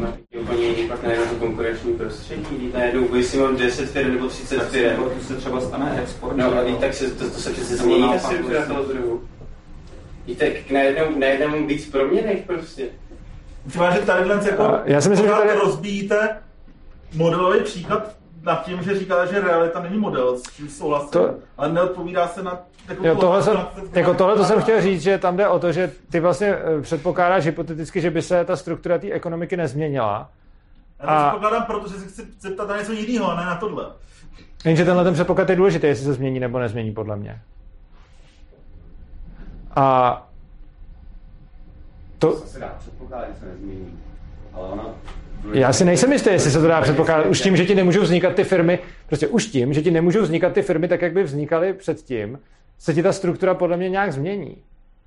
Tak z, exportu se minimálně potom stane import, že jo, prostě, protože ty lidi nebudou vyrábět u sebe, ale spíš jakoby výrobní sílu přesunou do jináčí země, protože jakoby to, to sníží tak hodnotu zboží, že jo, tam ta změna bude obrovská. Tohle ale můžeme zanedbat. Já to spíš jako vidím jako formu bohatství, jo, prostě. Ale tohle můžeme, budou tohle můžeme ignorovat. A budou Eh, spíš jako My nemusíme vůbec řešit export, protože my můžeme ten, jako ten model klidně můžeme uzavřít jako v rámci té země, takže jakože to, to, že by k tomu došlo, je sice v realitě, super, jako to... No ne, jakože to, že by k tomu došlo v realitě, je sice pravda, ale pokud chceme jako korektně odpovídat na tu otázku, tak může si jako tázající dát předpoklad, že k tomuhle tomu nedochází, protože ono k tomu nemusí nutně docházet prostě. Kdyby, t- jo, přesně Ono tak. bude jako samozřejmě v reálu budeš mít jako hrozně- Ano, v reálu tam budeš mít spoustu vlivu, ano. A, a ten výsledek ekonomicky bude nějaký agregát všech těch vlivů. A ta jako ta základní otázka je, že když já mám prostě nějakou úroveň těch úspor v situaci, Ano. kdy prostě nepřicházejí mi tam ty Ukrajinci, tak je nějaká, ceno, nějaká úroková hladina, řekněme 5%, řekněme, že ne, nemám prostě žádný technologický vývoj, zanedbáme tohle, takže mám prostě 5% úrokovou hladinu, 0% inflaci nebo 0% deflaci. A můžu si, když chci začínat podnikání, tak si prostě potřebuju 5% na break-even a pokud jsem schopný tohle generovat, tak vlastně jsem schopný jakoby podnikat se ziskem, můžu vstoupit na ten trh, můžu se rozvíjet a tak dále. Eh, Zatímco, když mi tam přijdou Ukrajinci a nezmění se ta struktura toho trhu, ty ekonomiky, tak mám, ale ty mi pořád rozbíjíš ten příklad, tak jo, to se pak dostáváme k tomu, že, že se nám jenom posouvají Pokud- čísla, ale to není odpověď na tu otázku, kterou kladu. Pokud bychom, Ne, ale to jsou zákonitosti. Jestli někde začne navyšovat ta hodnota, tak za prvý půjdou nahoru technologie, půjdou naopak lidský zdroje, jako další lidský zdroje, to je ještě lepší, toto ještě víc. ale tohle nemu, ale to, jakože, tohle je něco, co by se pravděpodobně stalo, ale jde o to, že my řešíme jako modelový příklad, kde se to stát nemusí. Ono k tomu toto pravděpodobně povede a je, je fakt, že, to, že, že se dá počítat s tím, že by, že by to k něčemu takovému vedlo. Ale ta poenta je, že si myslím, že to není úplně nutný, anebo může dojít k jinému jevu, který by tohleto jakoby vyvážil. Čili Ale ono se, ono se to stane, ale pak ten můj dotaz jako je jenom posunutý jinam. Jo? Tím jako ne, ne, nespochybnuješ ten jev, o kterém já mluvím, tím jenom říkáš, že je tam ještě jiný jev, což já jako nerozporuju, jenom se tím jiným jevem nezabývám, protože chci udržet jako složitost v tom modelovém příkladu. Ano. Co je tam jako jádro teda jako toho No co je jádro toho jevu? No jádro jevu je, že v jednom případě mám prostě 5% úrokovou sazbu na break-even a můžu snadno začít podnikat, protože 5% dostáhnu. Jenže v druhém případě mám 15% na break-even a je hrozně složitý začít podnikat. Jo, se třeba se snažím rozporovat, protože mně přijde mnohem komplikovanější prostředí, kde moje úspory takhle hodně rychle prostě mizí a do háje a já musím makrát dvakrát tolik, abych prostě dohnal prostě nějaký třeba, nevím, prostě třeba nějaký fixní půjčky nebo něco takového prostě. Já bych jenom se tady zeptal, kdo, koho zajímá tahle ta debata? Zvedněte ruku. Mě třeba zajímá, ale nechci, nechci tady nudit jako lidi. Čili jako, kdo, kdo jí, za, nebo jinak, ta, ta, ta otázka je jiná. Kdo preferuje tuhle tu debatu než otevírání jiných témat? Já třeba jo, ale řekněte si, kdo chcete. Aby, jako nechci, aby se tady stalo, že se bavím a všichni se nudí. Dobře, tak většina, většina ještě chce, já se budu občas ptát. A kdyby jako někdo jako u toho moc trpěl, tak, tak je tady někdo, kdo by u toho jako moc trpěl a pro koho by tohle to byl fakt blbej stav, zvedněte ruku. Jako klidně se nebojte, já to fakt chci vědět proto, abych podle toho to korigoval. Dobře, tak já se, já se, já se zeptám za pět, deset minut znova a když tak se k něčemu, že jako chci, aby tady si z toho co nejvíc lidí odneslo co nejvíc a já vím, že mě často baví jiný věci než většinu lidí a tohle to mě třeba hodně baví. Dobrá, tak v tom ještě budeme chvilku pokračovat. Že vlastně vždycky to jakoby, uh, popisujeme nějak obecně, pak to zase popisujeme z druhé strany obecně. Vlastně eh, nedostáváme se vlastně k toho problému celou dobu. Tak zkus dát konkrétní příklad na konkrétní biznese. Fakt jako představ si, že prodáváš zmrzlinu třeba, jo? nebo něco takového. Představ Tak si, když prodávám zmrzlinu, tak si prostě potřebuji pořídit zmrzlinový stánek, No. a nějaký prostě no, hmotu něco, takže musím zainvestovat a pak to musím z něčeho splatit. No já prostě teďka si eh, pořídím za prostě za stovku nějaký věci. A teďka musím ale to splatit za věci, co prodám v budoucnu. A když mám tu deflaci, kterou takhle očekávám, to znamená, že já potřebuju jako vydělat těch 105 příští rok abych splatil ten, tu, to 100 plus ten úrok, já potřebuji vydat 105 v době, kdy bude po deplaci, to je jako by 90. Dneška. Jo, právě to, to, je- je podstatný, ty budeš mít za těch milionových lidí, co si budou chtít koupit tu zmrzlinu přece. Tak to není docela blbý stav vlastně do svý podstatě, ne? No, ale, ale ty peníze, ty ceny furt klesají, protože je pořád deflace, že bude těžší a těžší. No, mně aby- přijde, že je lepší pět let šetřit, než deset let splácet, jako jo, jako jestli to vezmu takhle prostě. Jako měli právě to splácení těch úvěrů deflace. No ale jako těžký, to, jako. to je vidět, že nemáš biznis, protože jako představa, že biznis bude doma realizovaný, narodil. To je prostě představa, že biznis bude realizovaný jako z úspor a ne z půjčky. Jako... Mám odpověď. Uh, uh, tohle to mi dalo docela zabrat, mám odpověď. Uh, odpověď podle mě je, že za předpokladu, že budeš mít na stejném území stejně peněz, víc zboží a zároveň víc lidí, tak sice budeš mít vyšší úrokovou sazbu, ale budeš schopný realizovat uh, vyšší tržby. Vyšší tržby jako z hlediska toho, že. Z hlediska toho, že budeš mít, uh, že budeš mít uh, zákazníků. víc zákazníků, což znamená, že můžeš udělat, uh, že můžeš udělat předpokládám, že ty zákazníky obsloužím, ale na to, abych je obsloužil, potřebuji mít jako... Tohle už jako, to, to, tohle už podle mě není, tohle už podle mě není úplně asi jako, Ona množství peněz v ekonomice je jedno, jaký je. Prostě tam můžeš mít jakýkoliv množství peněz. Jasně. A nejrychleji se to přizpůsobí tržně těm věcem. Takže i když ty- tam dávám milion území, který nemá peníze, ale má milion lidí s továrnama, se statkama a tak dále, a připojil to k tomu a najednou začnou sbírat peníze, tyhle ty dvě území, kde se tam milion lidí, tak, tak za chvilku si to klesne eh, zpátky. na- A jo, ono se to narovná. ale když, se to, když ty lidi budou furt přibývat, tak ty budeš, uh, tak ty budeš mít furt sice třeba stejnou, jako ty lidi budou furt konstantně, při, jako hypoteticky budou furt konstantně přibývat a budou tam nosit furt konstantní statky a ty budeš mít furt konstantní desetiprocentní deflaci, ale budeš moct dělat furt stejně, dob, furt stejně odvážnější business plány než předtím, když tam těch lidí byl uh, konstantní počet. Protože to, jak odvážnej ty můžeš dělat business plán, tolik nezávisí na tom, kolik je tam lidí, ale závisí to na tom, kolik je tam statků. Protože tvo, tvoje, uh, tvůj business plán nezáleží na tom, kolika lidé, samozřejmě je tam ten transakční náklad, který jsi zmínil, ale prostě nezáleží tolik na tom, kolik je tam jako lidí v té ekonomice, ale záleží na tom, kolik je tam jako hodnoty v té ekonomice. A čím víc máš hodnoty v ekonomice, tím odvážnější můžeš udělat business plán. Ale jako mě, já nějak, když já jsem jako jeden člověk, který začíná, tak já prostě nějak nevidím důvod, proč bych měl v České republice, kde máme, já nevím, která je, Itálie tuším hodně podobná ekonomicky na tom, tak proč myslíš, že když budu začínat podnikat jako v Itálii, že, která má, nevím, čtyřikrát víc lidí než u nás, tak jako, že budu mít jako tak brutálně lepší podmínky, než budu začínat podnikat tady? No to jo, ale to, to že ti tam na to takhle obecně platí, ne? Obecně bude platit, že čím víc tam budeš mít lidí, tím větší budeš mít transakční náklad na jejich obsloužení, i když oni ti za to budou dávat stejné statky, protože když ti, když to nebudeme dělat o 10% a řekněme, že by to bylo dvojnásobně, tak když ti dva zákazníci dají tisícovku, tak je to pro tebe víc práce, než když ti jeden zákazník dá tisícovku. To je pravda. Na druhou stranu, ale tím, že tam naleješ ty peníze, tak ty stejně vyšleš ten falešný signál, protože ono, ty si budeš myslet, že můžeš líp podnikat, ale stejně budeš muset vybírat ty peníze od více lidí než předtím.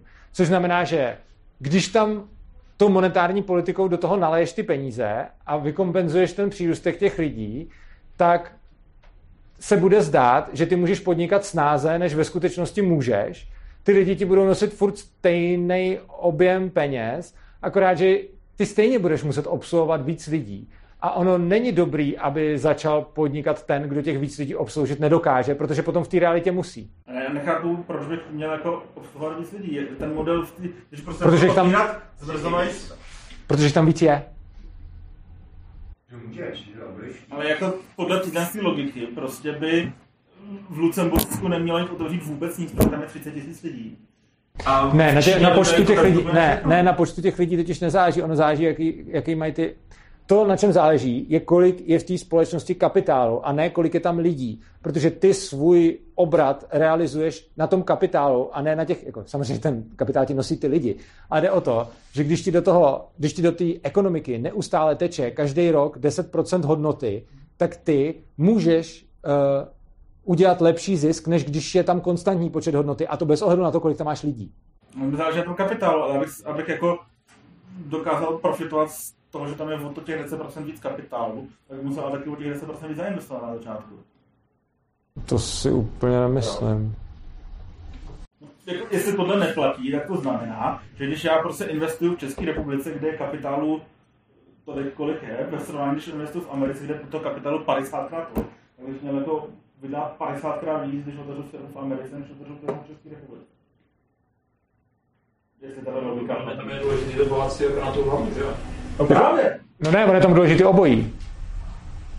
Jakože... No, no, jako podnikatele chceš ty bohatý lidi stáhnout o ty prachy. Ale jako jasně, že když budu mít nějakou jako extrémně velkou firmu, jejíž velikost je tak velká, že se začínám jako potýkat s hranicemi toho území, začne vliv, ale já Ne, ne, budu tam nejde, o hranice, ne, ne, ne, ne, takže- tam nejde o hranice území, tam jde o to, že ty se potýkáš se svojí konkurencí, takže ty pořád bojuješ o zákazníky. Vlastně ty počítáš Jasně, nějaký, ale ta konkurence jako ty počítáš nějaký ideální stav, ve kterém ty můžeš, jako, mám pocit, že tam máš trochu předpoklad, že můžeš jako obsloužit kolik chceš zákazníků, že vlastně to, kolik obsloužit můžeš zákazníků, je hranice celé té země, kolik jich tam jako je, ale ona ta hranice je, jak moc si to vybojuješ před konkurencí. Jasně. Čili ty se mě přetahuje. No ne, já, já jako vycházím z předpokladu, že v, ob- ať už mi tam přibydou nebo nepřibydou ty Ukrajinci, tak obsloužím stejně zákazníků. To je můj předpoklad. A co když teď, když bude hodit milion víc Ukrajinců? A to je podle mě špatný předpoklad. Tohle to je podle mě špatný předpoklad. Jako.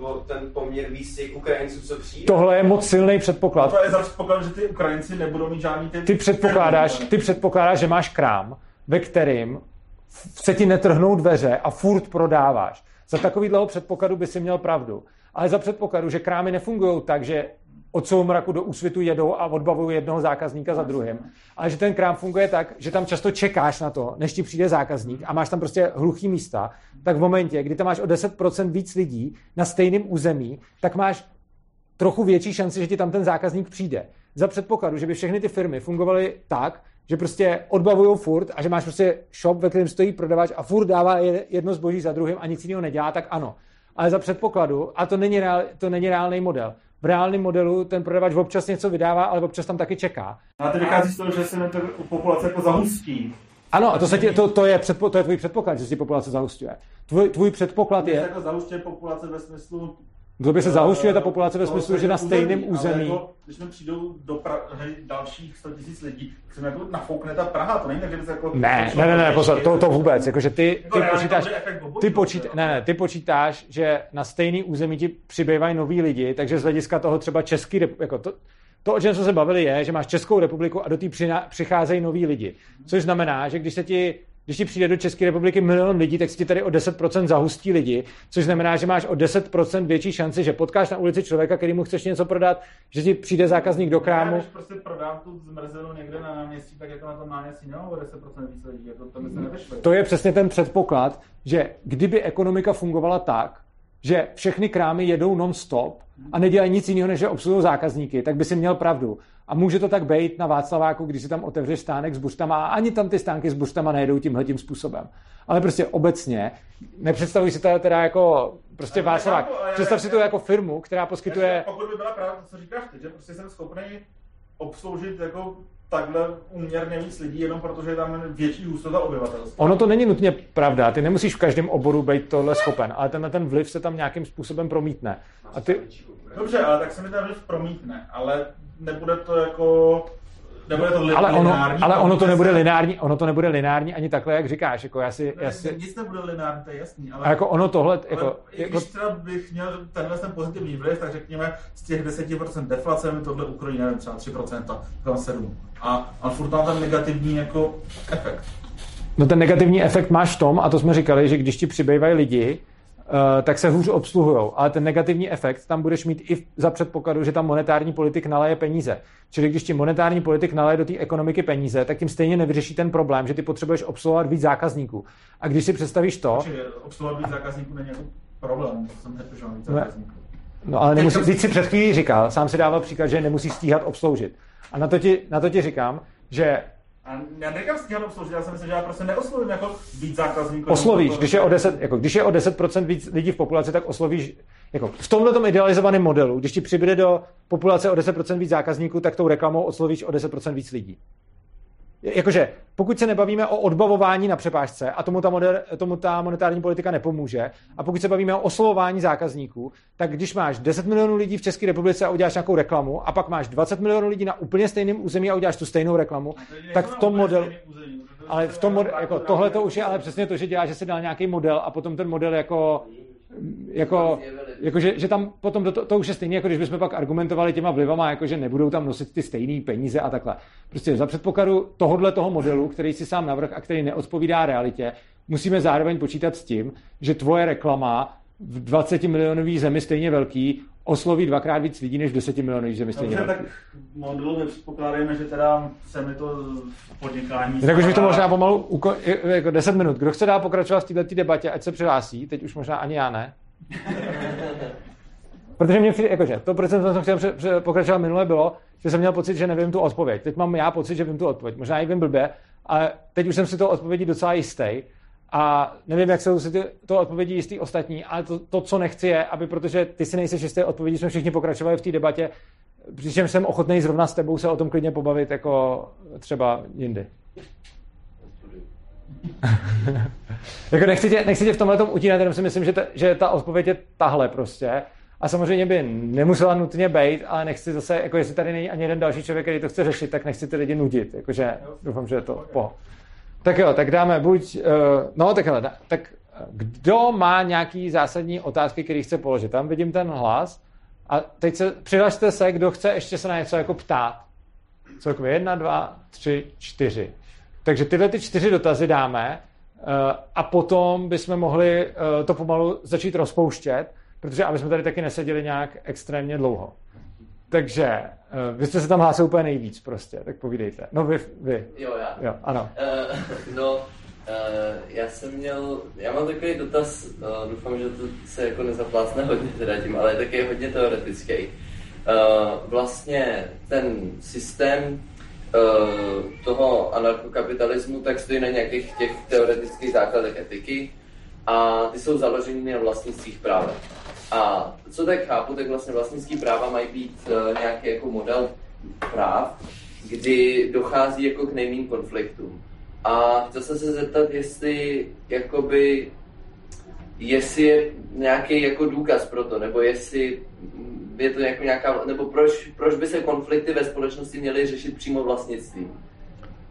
Uh, Eh, konflikty... Se sporů o Jo. omezený zdroje. Uh, nemusí se nutně řešit vlastnictvím, můžou se řešit i jinýma způsobama.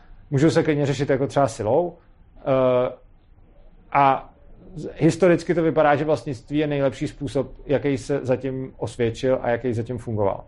A já žádný lepší jako neznám, který by mě přišel lepší, ale samozřejmě není nikde objektivně arbitrálně řečeno, toto je nejlepší způsob, protože co je nejlepší a co je horší nebo lepší, je nějaký subjektivní, uh, ale jako známe jako buď kolektivní vlastnictví, známe soukromí vlastnictví, známe jako nějaké řešení na sílu a nevím, jaký jsou ještě jako další úplně způsoby, ale vlastně ono jako je to otevřená otázka, může přijít nějaký úplně další způsob, ale zatím mi přijde, že všechny odpovědi, které nám na tu otevřenou otázku dala historie, tak to vlastnictví vedlo k největší spokojenosti, protože všechny ty systémy, které to zkoušely dělat jinak, tak jsou buď úplně zjevně zvrhlí, anebo vypadají na první pohled dobře a pak, když se pokoušeli implementovat, tak se ukázalo, že, že ty lidi v tom nebyli spokojení. Vy třeba komunismus. Jo, takže Takže- je to nějaká empirie prostě. Uh, je to empirie, ale je to, i nějaká, je to i nějaká logika. Já si myslím, že to jde, jako, empirie to ukazuje a teorie, o tom, teorie to, jako pro mě, jako pro mě je ten model spíš teoretický, když si přečtu třeba o tomhle tom, jak z toho, a tam je zajímavé, že já tím třeba úplně nesouhlasím, ale třeba Hoppe a, a před ním vlastně taky Rothbard o- odvozují z toho sebe vlastnictví to další vlastnictví a třeba Hoppe z toho dělá nějaký závěry, s kterými já úplně nesouhlasím, ale dobře tam třeba vysvětluje jako čistě teoreticky a ne empiricky, proč je tenhle ten způsob řešení konfliktu zdrojů jako nejlepší. A přijde mi, že ta teorie, která je třeba pro mě mnohem důležitější než ta empirie, je to, že to vychází z toho své vlastnictví A abych byl upřímný, tak jsem se snažil dát spíš rychlou odpověď, než tu, která rozpoutá nekonečnou debatu. Ale přijde mi, že hlavně, uh, byť třeba já jsem daleko víc deduktivní, tak většinu lidí uspokojí daleko víc ta empirie. Tak, ano. Eh, K tomu eh, principu toho sebevlastnictví, tak já ho, já ho chápu tak, že tam je ta myšlenka toho, že vlastně člověk je jediný, který může jako ovládat svoje tělo fyzicky. Jestli chápu správně myšlenku Uh, sebevlastnictví. ne, ne, nemyslím, že to je takhle. Uh, no, to je složitý. Uh, ano, člověk je jediný, kdo může ovládat svoje tělo, ale jako přímo ovládat, ale nemyslím si, že z toho samotného plyne sebevlastnictví, protože zvířata taky můžou ovládat svoje těla a nemyslím, že z toho plyne jejich sebevlastnictví. Což znamená, že tudy podle mě ta cesta úplně nevede. Což je spíš prvotní přivlastnění. Prvotní přivlastnění, ano, a to je spíš ale axiom, ale ten důvod, jakože jedna věc je, jako prvotní přivlastnění je ten axiom a to, pokud chceme axiomatickou odpověď, tak je to tahle. Pokud chceme utilitaristickou odpověď, proč si volíme tohle, tak je to ta, že jaký jin, že etika by měla být univerzální a nearbitrární a jak jinak v praxi potom realizovat vlastnictví lidí, když kdyby to bylo arbitrární, tak můžu říct prostě, jako vy vlastníte tady tyhle ty lidi v té místnosti, ale to je arbitrární a etika by neměla být arbitrární, měla by být univerzální. A proč vůbec? Uh, jo, no protože uh, v momentě, kdy máte univerzální etiku, tak ji můžete aplikovat úplně na všechny, ale když máte arbitrární etiku, tak v podstatě tím říkáte, že ten, kdo tu etiku určuje, je ten, kdo v ní potom rozhoduje. Jenže na tom, ne, prostě, na tom nepanuje potom schoda, protože když potom potkáte dva lidi, kteří budou eh, prosazovat nějakou arbitrární etiku, tak je to v podstatě, každá arbitrární etika v podstatě říká, bude to tak, jak říkám já, protože jsem to řekl. A to můžou říct všichni. A to můžou říct všichni a každý to může říct trošku jinak. Když máte univerzální etiku a na který panuje schod... dva lidi, kteří se shodnou na arbitrární etice, se nemusí shodnout na její konkrétní implementaci. Protože když se my všichni shodneme na tom, že tady budeme mít krále, tak se nemusíme shodnout na tom, kdo ten král bude. Když se tady všichni shodneme na tom, že máme sebe vlastnictví, tak je to tím celý vyřešený. A potom uh, všechny ostatní jiné formy se, jako vlastnictví lidí jsou teda, že kdo, kdo by ty lidi měl vlastnit, no tak buď by to bylo arbitrární, a když zahodíme tohle, tak nám zbývají nějaký případy, jako že každý vlastní sebe, nebo by to mohlo být, že třeba každý vlastní náhodně někoho dalšího, což dává v praxi mnohem menší smysl, anebo že třeba všichni lidi na světě vlastní každý jednu 8 miliardinu všech lidí, což taky není prakticky funkční, což znamená, že když si vezmeme nearbitrární formy vlastnictví nás, protože si myslím, že to vlastnictví se odvozuje od toho, kdo vlastní naše těla, to je to, je to, to první. Takže když si vezmeme ty nearbitrární formy, tak jediná, která dává rozumný praktický smysl a použitelnost je, že, tak, že každý vlastní sebe, protože všechny ty ostatní věci jsou buď arbitrární, že král vlastní všechny, anebo jsou teda nearbitrární a je to třeba stylem všichni vlastníme jednu osmi miliardinu všech, což není v praxi použitelný. Takže, takže to je ten... To je k tomu? To měl ano, doplnění. Ano. Protože ono, jakoby, podle mě je těžké představit si to efektivní vlastnictví bez uh, nějakého centrálního vynucování. Podle mě, jestli není vlastně klíč v tom, že mm, když nebudeme stavit proti sobě vlastně nějaké vynucování vlastně agresí a zároveň uh, to vlastnictví, tak jestli není vlastně klíč v tom, že jsme vlastně majiteli něčeho do té míry, do které jsme schopni si to vlastnictví vlastně chránit. Protože bez toho, aniž bychom si něco chránili, tak vlastně jsme vlastníky jenom z nějakého třeba praxi ano, ale, ale ano. prakticky potom ne. A možná to pak souvisí i vlastně s těma zvířatama, protože proč vlastně ty zvířata nejsou jakoby sebevlastnictví, protože vlastně ne, ne, nemůžou se dohodnout na tom, aby chránili to své sebevlastnictví, takže vlastně ani nemají to vlastnictví. Já si s tím lidem úplně nesouhlasím, protože si myslím, že zvířata nemají sebe vlastnictví, protože vůbec nejsou schopní žádným způsobem uchopit ten koncept a nakládat s ním. A že vlastně jediný, kdo tomu konceptu tady teď momentálně rozumí, jsou lidi. Za předpokladu, že by přibylo nějaký nový zvíře, který by ten koncept, eh, který by tomu konceptu porozumělo a bylo schopný v něm operovat, nebo by tady spadly nějaký mimozemštění, který by byli schopni s tím konceptem pracovat, tak by se k tomu mohli samozřejmě přidat.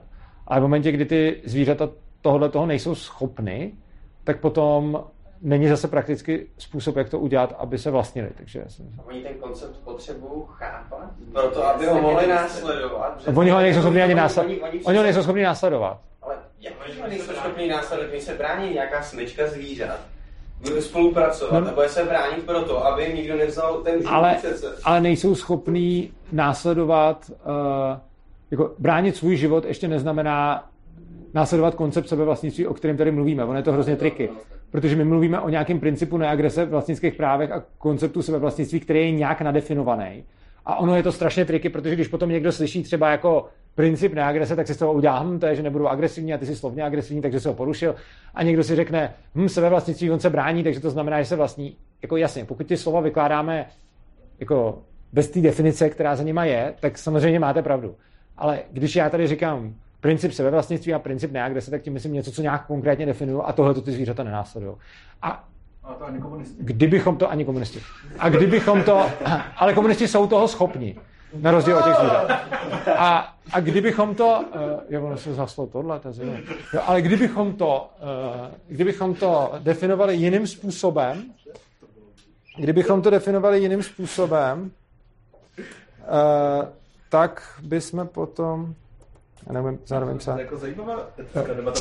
Kdybychom to definovali uh, jiným způsobem, tak se pak dostáváme k něčemu, k čemu teď nechci zabývat, protože to je, to je na strašně moc přednáškách o NAPu a o zvířatech a o všem. Že strašně moc lidí řekne, chci rozšířit NAP, NAP na zvířata. A ještě nikdy nikdo, a já jsem na tím hodně přemýšlel a nevymyslel jsem to, tak jim vždycky říkám, tak mi dejte nějaký ucelený koncept, jak byste to udělali. Takže když řekne nějaký ten ucelený koncept, tak já se na těch chvilku zamyslím a potom řeknu, co by to znamenalo a to není to, co ten člověk chtěl. Takže prostě typicky jako, jako nej, nejtypičtější příklad je rozšiřme na zvířata, co to potom bude znamenat. Znamená to genocidu masožravců, protože oni automaticky porušují NAP, jinak nemůžou přežít. A, a teď jako, a můžeme to prostě řešit jako nějak dál, a prostě ten problém potom je, že potom řeknu, dobře, tak to rozšíříme tak, aby lidi museli vstávat na, na, na zvířata, to mi zase teď někdo napsal. Nad tím jsem taky přemýšlel a po dlouhém přemýšlení jsem došel k tomu, že je to potom ekvivalentní s tím, když ty lidi, nebo téměř ekvivalentní s tím, když ty lidi ty zvířata vlastnějí. A že v podstatě ono potom v mnoha případech je to pro ty zvířata ještě horší, kdyby to takhle bylo.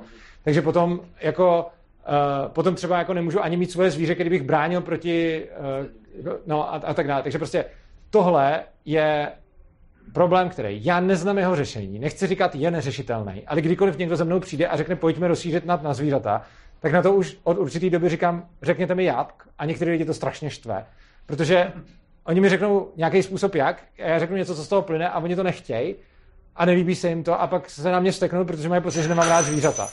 A uh, myslím si teda, že rozšiřování na na zvířata je jako, pokud to někdo chce udělat, mě to zajímá, to téma, přemýšlel jsem nad tím hodně a nedošel jsem k žádnému použitelnému jako formátu. Pokud to někoho napadne, můžete mi to napsat a já se nad tím zamyslím. Už to spousta lidí udělalo, ale zatím se ještě nestalo to, abych se nad tím zamyslel, řekl mu, co mi přijde, že z toho vyplývá a on uh, s tím byl spokojený. Tou hranicí, protože opravdu jako chápu tu logiku, že... Ale tady se ale fakt, jako, no.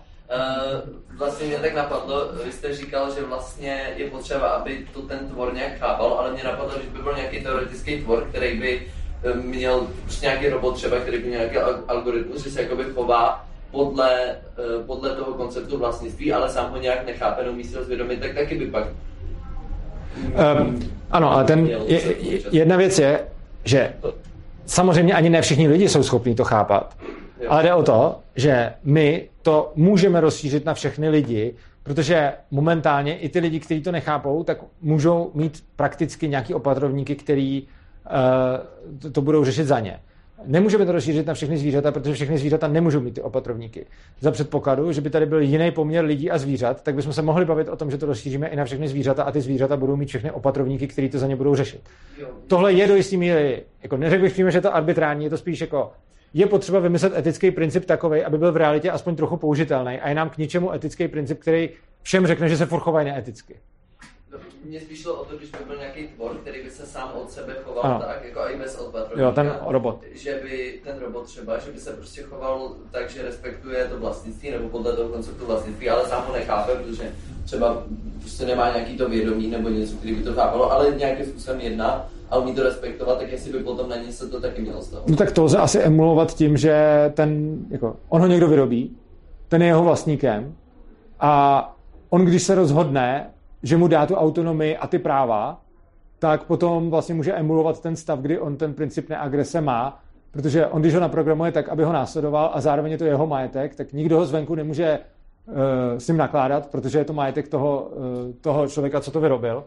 A následně uh, vlastně asi jediný omezení, který by k tomu měl navíc, mě teď napadá, je, že by musel nějak řešit závětí, aby vždycky existoval nějaký jeho jako oficiální majitel, aby ho pak nešlo homesteadovat.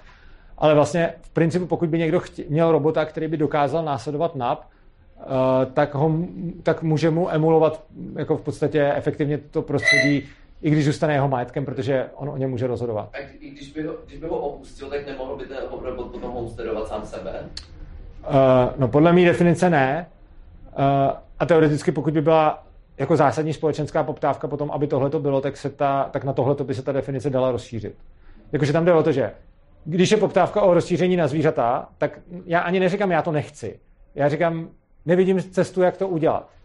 Kdyby byla poptávka o rozšíření na robota, který je schopný se držet na půl, tak nevidím žádný principiální důvod, proč by to nešlo. Uh, dobře, tak teď udělám jednu věc a to je, že když už vidím, že stejně nestihnu žádný ty věci, které jsem tady měl, tak se dolistuju úplně nakonec. Uh, a teď jsem to udělal, teď jsem to vypnul a dolistuju se ale nakonec a udělám to, že jo, a teď jsem se na začátku, super. Uh, tak si můžete takhle přečíst všechno, co jsme tady mohli probírat a nebudeme. A, a teď jsem zase udělal tu... St- jo, dobrý. A tady, tady nechám uh, další session, pak dáme ještě ty otázky, jenom vás tady pozvu na přednášku. A protože se obávám toho, že nějaký lidi můžou začít odcházet, protože už někdo i odešel, tak chci jenom říct, než dám ty poslední dotazy. Tak uh, v květnové přednášce chci mluvit o zahraniční politice v anarchokapitalismu. Teď hodně, když se týká Ukrajiny, tak mě k tomu nějaký lidi celkem namotivovali uh, právě k, k řešení zahraniční politiky, protože se ptají, jak by se řešila zahraniční politika v Ankapu. A to bude 4. května ve středu zase v 19 hodin tady. A budeme se zabývat vlastně tím, když máme nějaký státy a vedle nich nějaký anarchokapitalistický území, tak jakým způsobem by mezi sebou mohli interagovat. Zároveň se ještě nebudeme loučit, ale protože by lidi mohli odejít a já bych mohl přijít o příspěvky, tak udělám to, že tady nechám kolovat pokladničku. Je to na podporu svobodného přístavu. Pokud se vám líbila tady ta přednáška, tak ji můžete ocenit, je to samozřejmě dobrovolný a případně tím samozřejmě podporujete dál chod svobodného přístavu. Takže to nechám kolovat. Děkuju. A rozdám ty další, další slovo. Byly čtyři, takže ty jsme udělali jednu. Potom ty, ty jsi, že jo, chtěl. Jo, tak.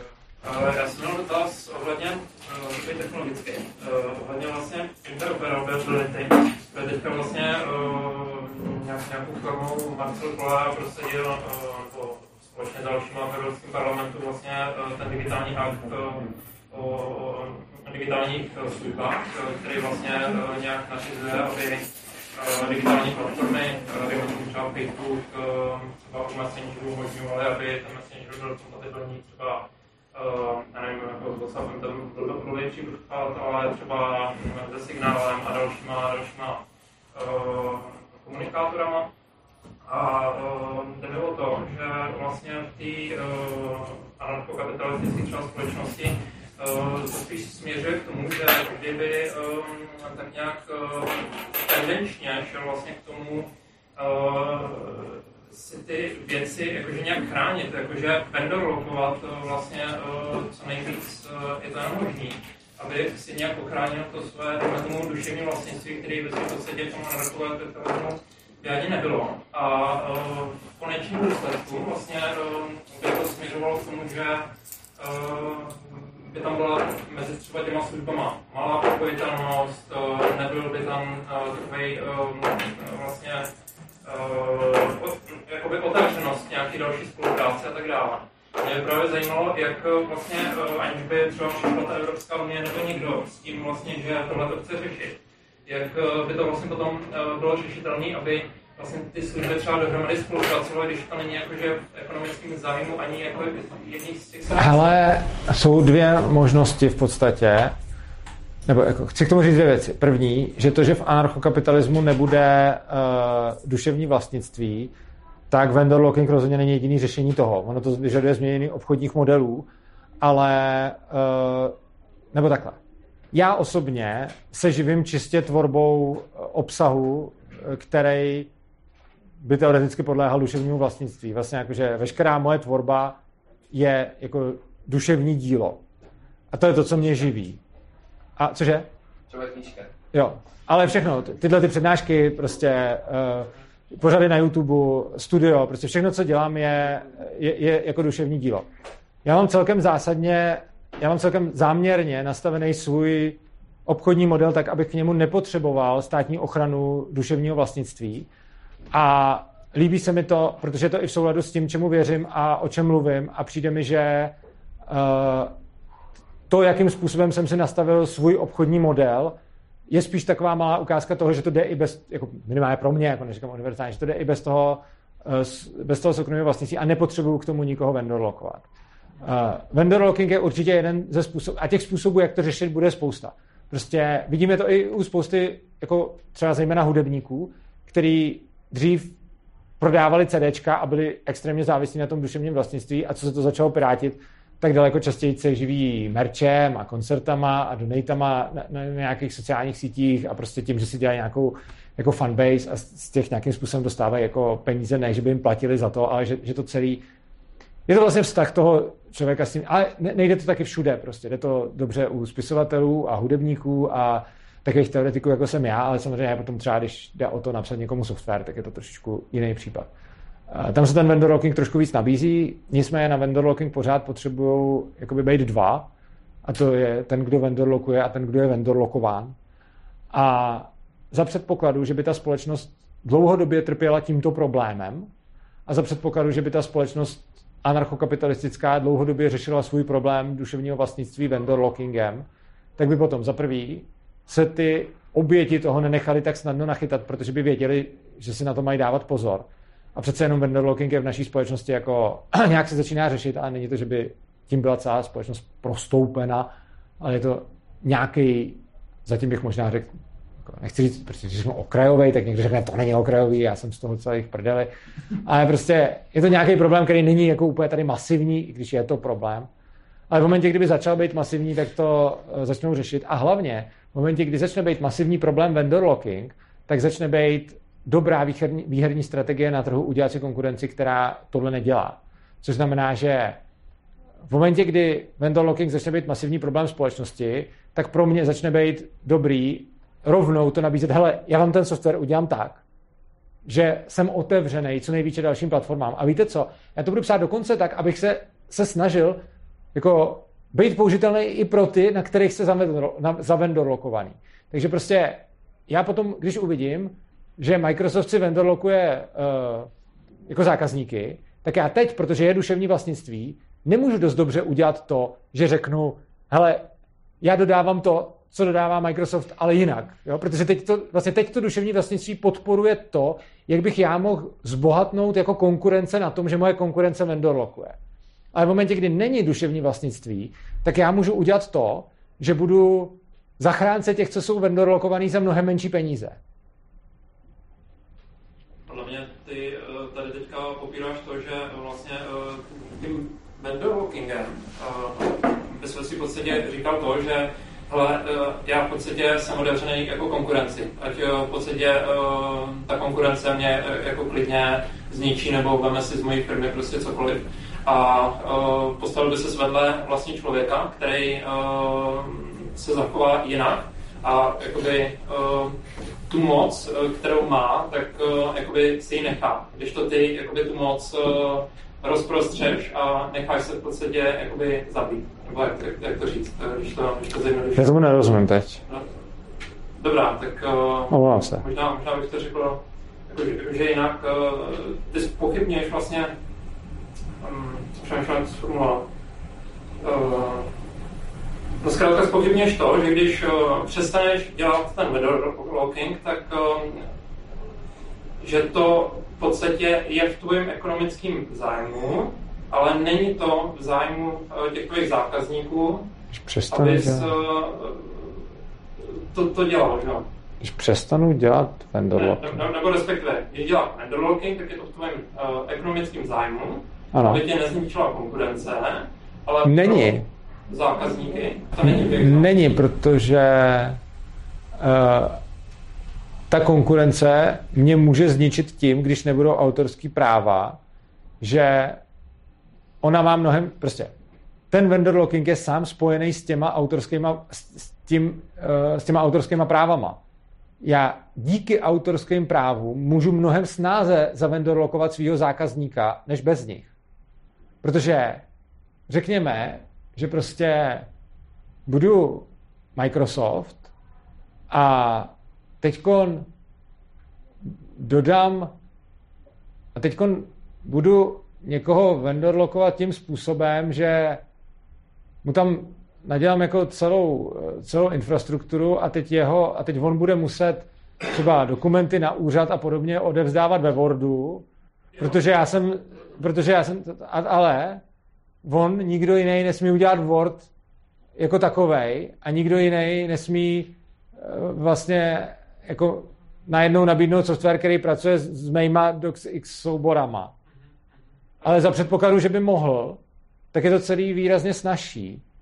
Čímž neříkám, že ten problém odpadá, ale to, co říkám, je, že ve společnosti, kde nejsou chráněny autorský práva, se proti vendor lockingu mnohem snáze bojuje. Protože on často, jako ten vendor locking často pramení z toho, že já si nemůžu sehnat jinýho dodavatele ani ne tak proto, že by to, že by to ten dodavatel jako neuměl, i když jako bude to mít těžší než ten původní. A nemůžu si ho často sehnat, protože on nesmí. Jo? Že, že on prostě že, že třeba to řešení, které já pobírám, je momentálně patentovaný. No, patenty to je jako No jasně, nebo že, že, že někdo na něj má copyright, na to řešení, který... Takže já pobírám řešení, na který někdo má copyright. Ale v momentě, kdy on nebude mít ten copyright a nebude existovat žádný patent, tak si snáze seženu eh, dodavatele, který to pro mě udělá taky. Takže to, ono to ten problém částečně jakoby řeší. Takže prostě v podstatě je to o tom vlastně naučit to ty lidi, aby eh, tomu dali vlastně tu hodnotu. Znamená, aby Ano. byli ochotní za to zaplatit ty peníze. Tak. No, spotřebitelský jako organizace. Hm. Dobrá, další dotaz, myslím, že byl Sandro. Jo, já jsem měl, týká se to ohledně na půl. Uh, Ty mám rád. je takový víc jakoby diskutabilní, protože že jo, třeba, eh, už se třeba kamarádím s dalšíma prostě jako anarkapitalistama, ale někdy nám prostě přijde, jako kdyby šlo spíš o princip fyzické neagrese, než jakoby o princip neagrese, jakoby konkrétně jako obecně jako daný, s tím, že chápu, to je problematický téma a tak dále, ale přijde mi, že tam prostě jakoby neúčelně tam dochází jakoby celkově jako v komunitě takové jako nepochopení myšlenky a zaměňování věci, jako právě jakoby, že třeba prostě může být vyvíjený prostě fyzický náklad, nebo prostě třeba různý slovní útoky, kde třeba, jestli můžu dát třeba konkrétní třeba příklad ze života, třeba byl jsem ještě na základní škole třeba svědkem toho, kdy moje kamarádka vyskočila z okna kvůli školním známkám a buzeraci rodičů, ať se líp učí a třeba prostě jakoby umřela. Vedle toho prostě třeba, když třeba zmíním i to, že prostě jako třeba prostě psychologické útoky mohou být taky závažné, a um, tak dost často třeba prostě dostávám odpovědi, že, že si jako můžu chodit po ulici jako se se svou hrou slova, můžu si nadávat komu chci, jo, prostě. A zároveň jako třeba některá tematika mi v tom, v tom přijde jakoby stejná, a jako kdyby tam byla prostě zeď mezi to, že jako prostě momentální útoky jsou jako OK, ale fyzicky třeba, ačkoliv můžou být srovnatelný stejně jako třeba fyzický útok na tebe pomocí tahání za mikinu, jo, prostě. Princip neagrese je princip fyzické neagrese eh, a není to záměna. Je, je, plyne to z jeho definice. Když mluvíme o principu neagrese, tak mluvíme o principu fyzické neagrese. Ne, nemluvíme o principu uh, mentální neagrese. Důvod pro to není ten, a často řeknou, mentální útok může bolet stejně nebo víc než fyzický útok. A já to nevyvracím. Ale je to zase.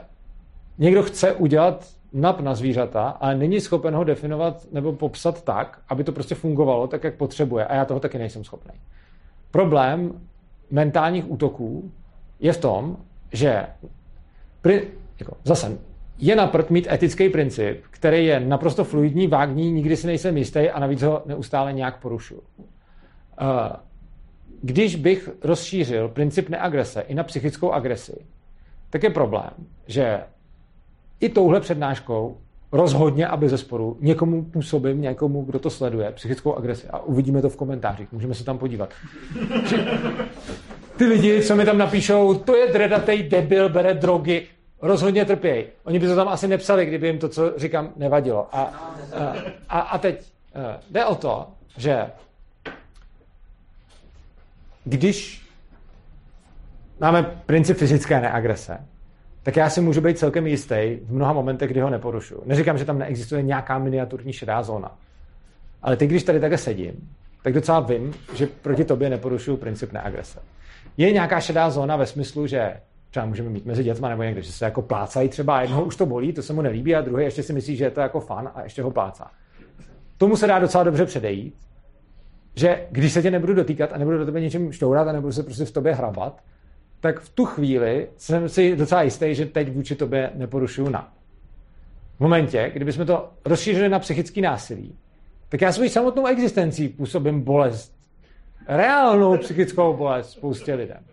A tím, co říkám, působím ještě víc bolesti spoustě lidem. A když potom je přednáška, a já si teď doteď pamatuju přednášku, na který jsem řešil dětskou práci, tak tam byla nějaká paní, který jsem působil nefalšovanou, hodně hlubokou psychickou bolest a bylo to na já jsem, mě to jako je líto. Ale působil jsem mi psychickou bolest tím, že jsem mi vysvětloval, že když HM zaměstnává chudáky děti v Bangladeši za 10 dolarů na den, tak je to pro ty děti stejně pořád lepší možnost, než kdyby se to nedělo, protože miska rejže na den za obrovskou práci je pořád lepší než nula rejže na den a, a nula jídla a smrt. A tohle spoustu lidí fakt bolí, když řeknu. A je to na nich vidět. A já je tím týram, když to říkám. Tohle a... to, ale, jo, ale chápu, a to se třeba jakoby prostě jako je ono. Tady já třeba nemíním to, že, že prostě třeba jako ty svoji, jako, že na někoho můžeš pasivně působit pasivně psychicky agresivní, jo? Jako, ale, ale to není pasivní, to, to je aktivní, já když se s ní bavím. Já to nevnímám jako... jako ale to je přesně o to. to a to je přesně to, co jsi řekl. To je přesně to, co jsi řekl. Když se mě ptáš na porušení principu fyzické neagrese, tak moje odpověď je, já to nevnímám. Moje odpověď je, nedotýkám se tě. Nijak na tebe nehrabu nestřílím na tebe, nebudám do tebe, nestrkám do tebe klackem, takže to není.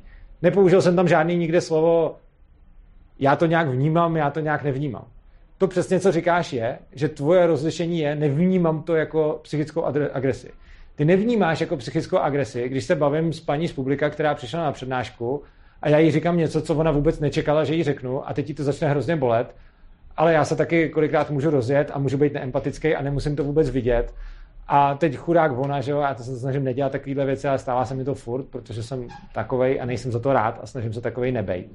Nicméně tohle se zvenku nedá rozpoznat od toho, kdybych byl místo Aspergera, který moc nepozná, kdy ty lidi už trpějí, kdybych byl sadista, který to, ze sociální inteligencí, který to moc dobře vidí a úplně si vychutnává, že tohle to může dělat. A prostě v jednom případě ty to nazveš psychickou adres, agresí a v druhém případě to nenazveš psychickou agresí, ale podle mě není žádný důvod, co tak jednou nazvat a nenazvat, protože jako principu neagrese, to, co, co je na něm dobrý, je, že se může být třeba jistý, kdy ho neporušuješ, nebo téměř jistý.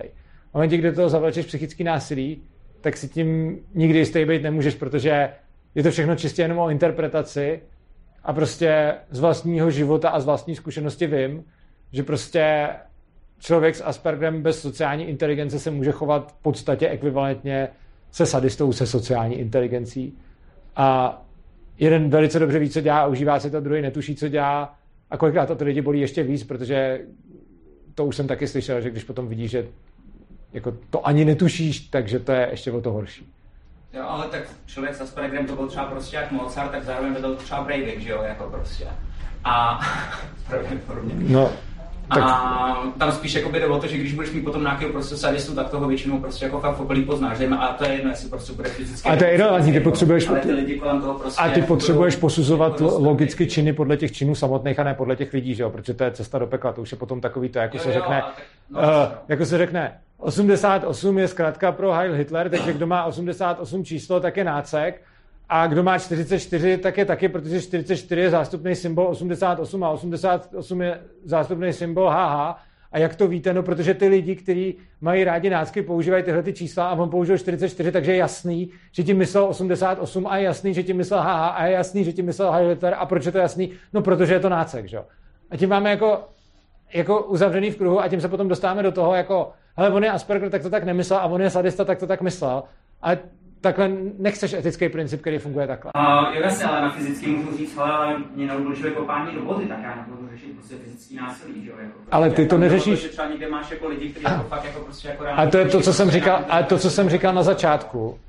Kritériem není, jediným kritériem není, jak moc to ubližuje. Já jsem úplně začal tím, prostě ano, psychický násilí může být horší než fyzický násilí. Může to působit větší bolest.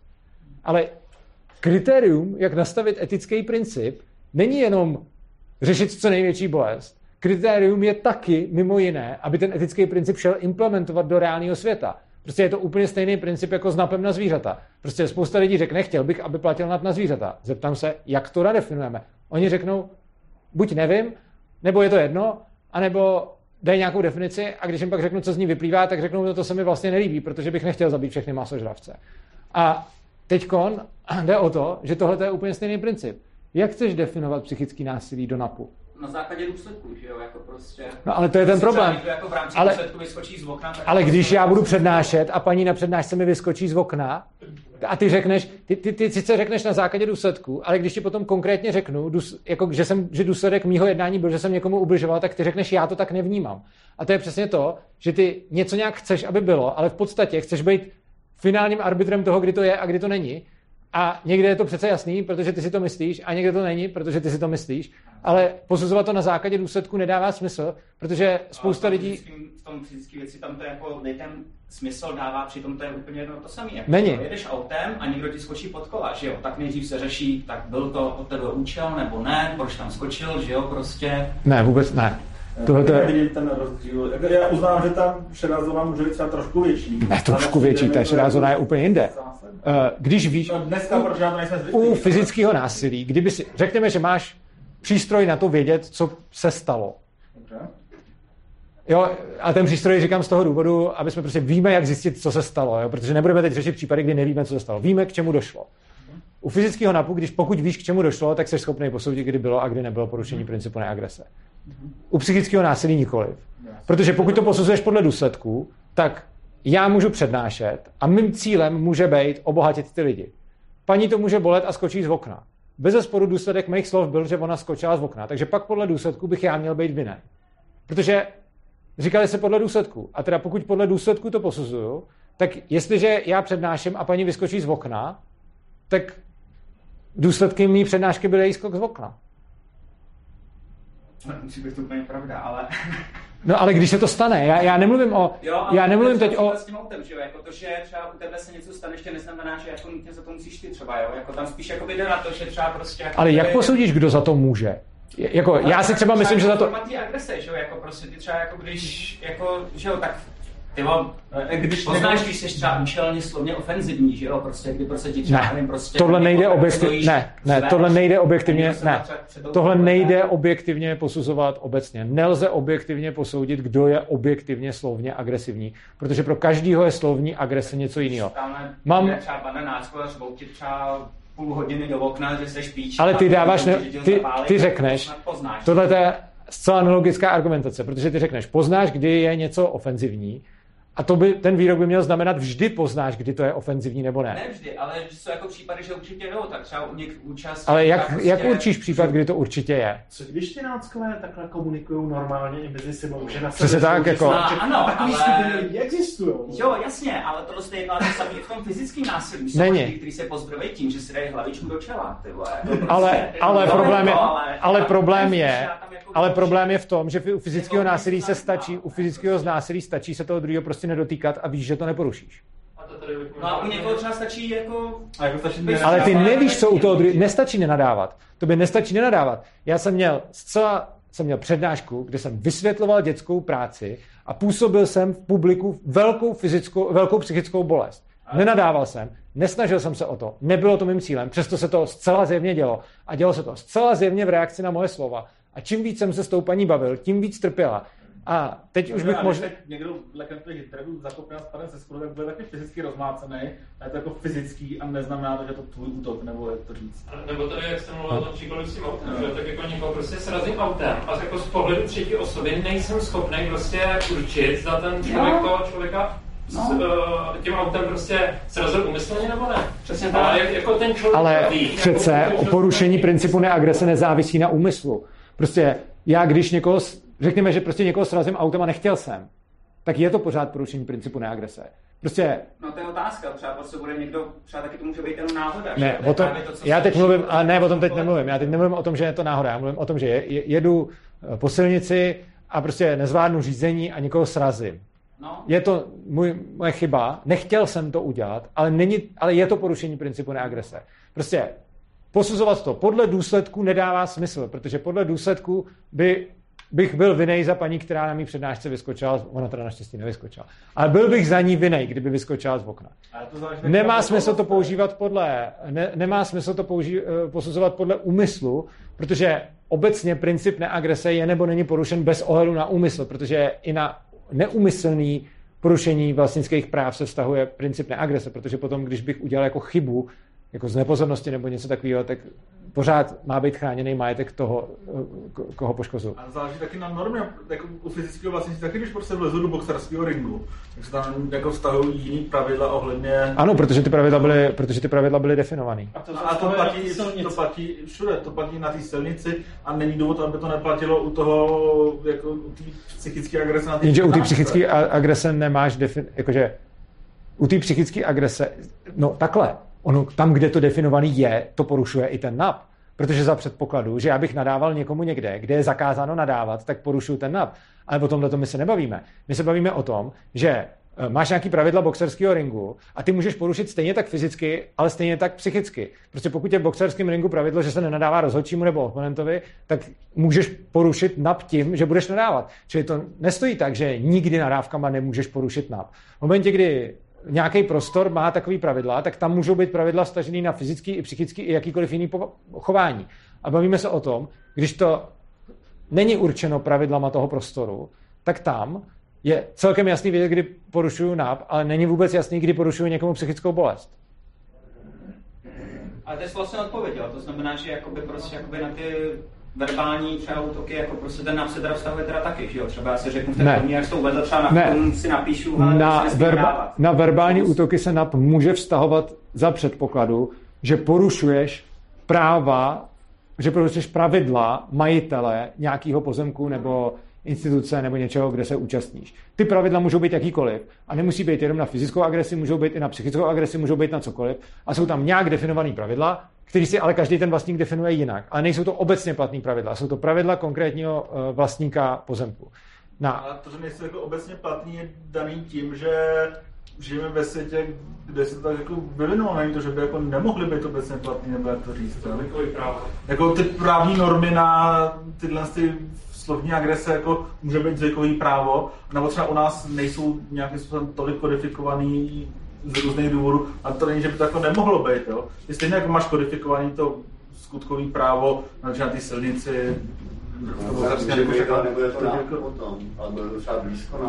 ale jako ty, když definuješ, jako ty, kdyby si chtěl do NAPu přidat psychický násilí, tak znova, já jsem tady od nikoho z vás neslyšel žádnou definici, jak to udělat. A bavíme se o něčem abstraktním a je to podobně jako ta debata s tím napem na ty zvířata. Prostě říkáte mi, je hrozný, že to tam není, ať to tam je, ale v podstatě na mě necháváte argumentační břemeno toho, abych vymyslel, jak to tam je, tak mi řekněte, co přesně, jako znáte moji definici NAPu, tak mi dejte její modifikaci, o který se budeme bavit, protože se teď bavíme jenom o tom, že máte přání, aby to bylo jinak, ale neví... Mně přijde, že už to udělal. Ty jsi řekl třeba, že hele, nepřeju si, aby tohle, tohle, tohle a to jsou ty moje a když to jako porušíš, tak porušíš nám, že jo? To mi přišlo jako skvělý řešení. No tak to je hrozný řešení, protože výsledkem toho je, no, že si řeknu... Nic, ne, ne, ne, já ti řeknu, proč to nejde. Tak uděláme zase to samé, co s těma zvířatama. Dobře, no. moje pravidla jsou, jsem fakt hodně psychicky zraněný, když kolem mě projdeš a nedáš mi všechny své peníze, co máš u sebe. Jo, jasně, to se no. doma, no, jako mě se, se nelíbí, že mi chodíš po chodníku, no. No ale, ale s těma, ale, ale teď to, jako chápeš, co si, jako přemýšlej nad tím. Teď jsem použil tu tvoji, jako ty si mi řekl, že takhle to pravidlo chceš určit, tak jsem ti řekl, co na něj řeknu. No, prostě ty mi řekneš, ty mi řekneš, že si dáš pravidlo, že ti nesmím nadávat. Proč by to mělo být zrovna, že ti nesmím nadávat? Proč, jaký je rozdíl mezi tím, když si dáš pravidlo, nesmíš mi nadávat a já si dám pravidlo, musíš mi dát všechny své peníze? To je equal. Jo, jasně, ale... Na to nesmíš mi nadávat, ty taky řeknu, tak se zavři doma.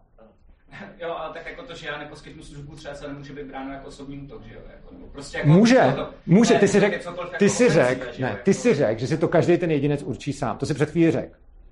Tvoje modifikace byla, každý ten jedinec si určí sám, co vlastní, se vůči... Na vlastní věc, jo, na vlastní, třeba pokud třeba prostě řekneš třeba, že jo, tak třeba je moje hospoda a řeknu třeba... No ano, tak v té hospodě si to můžeš určit, ale nemůžeš...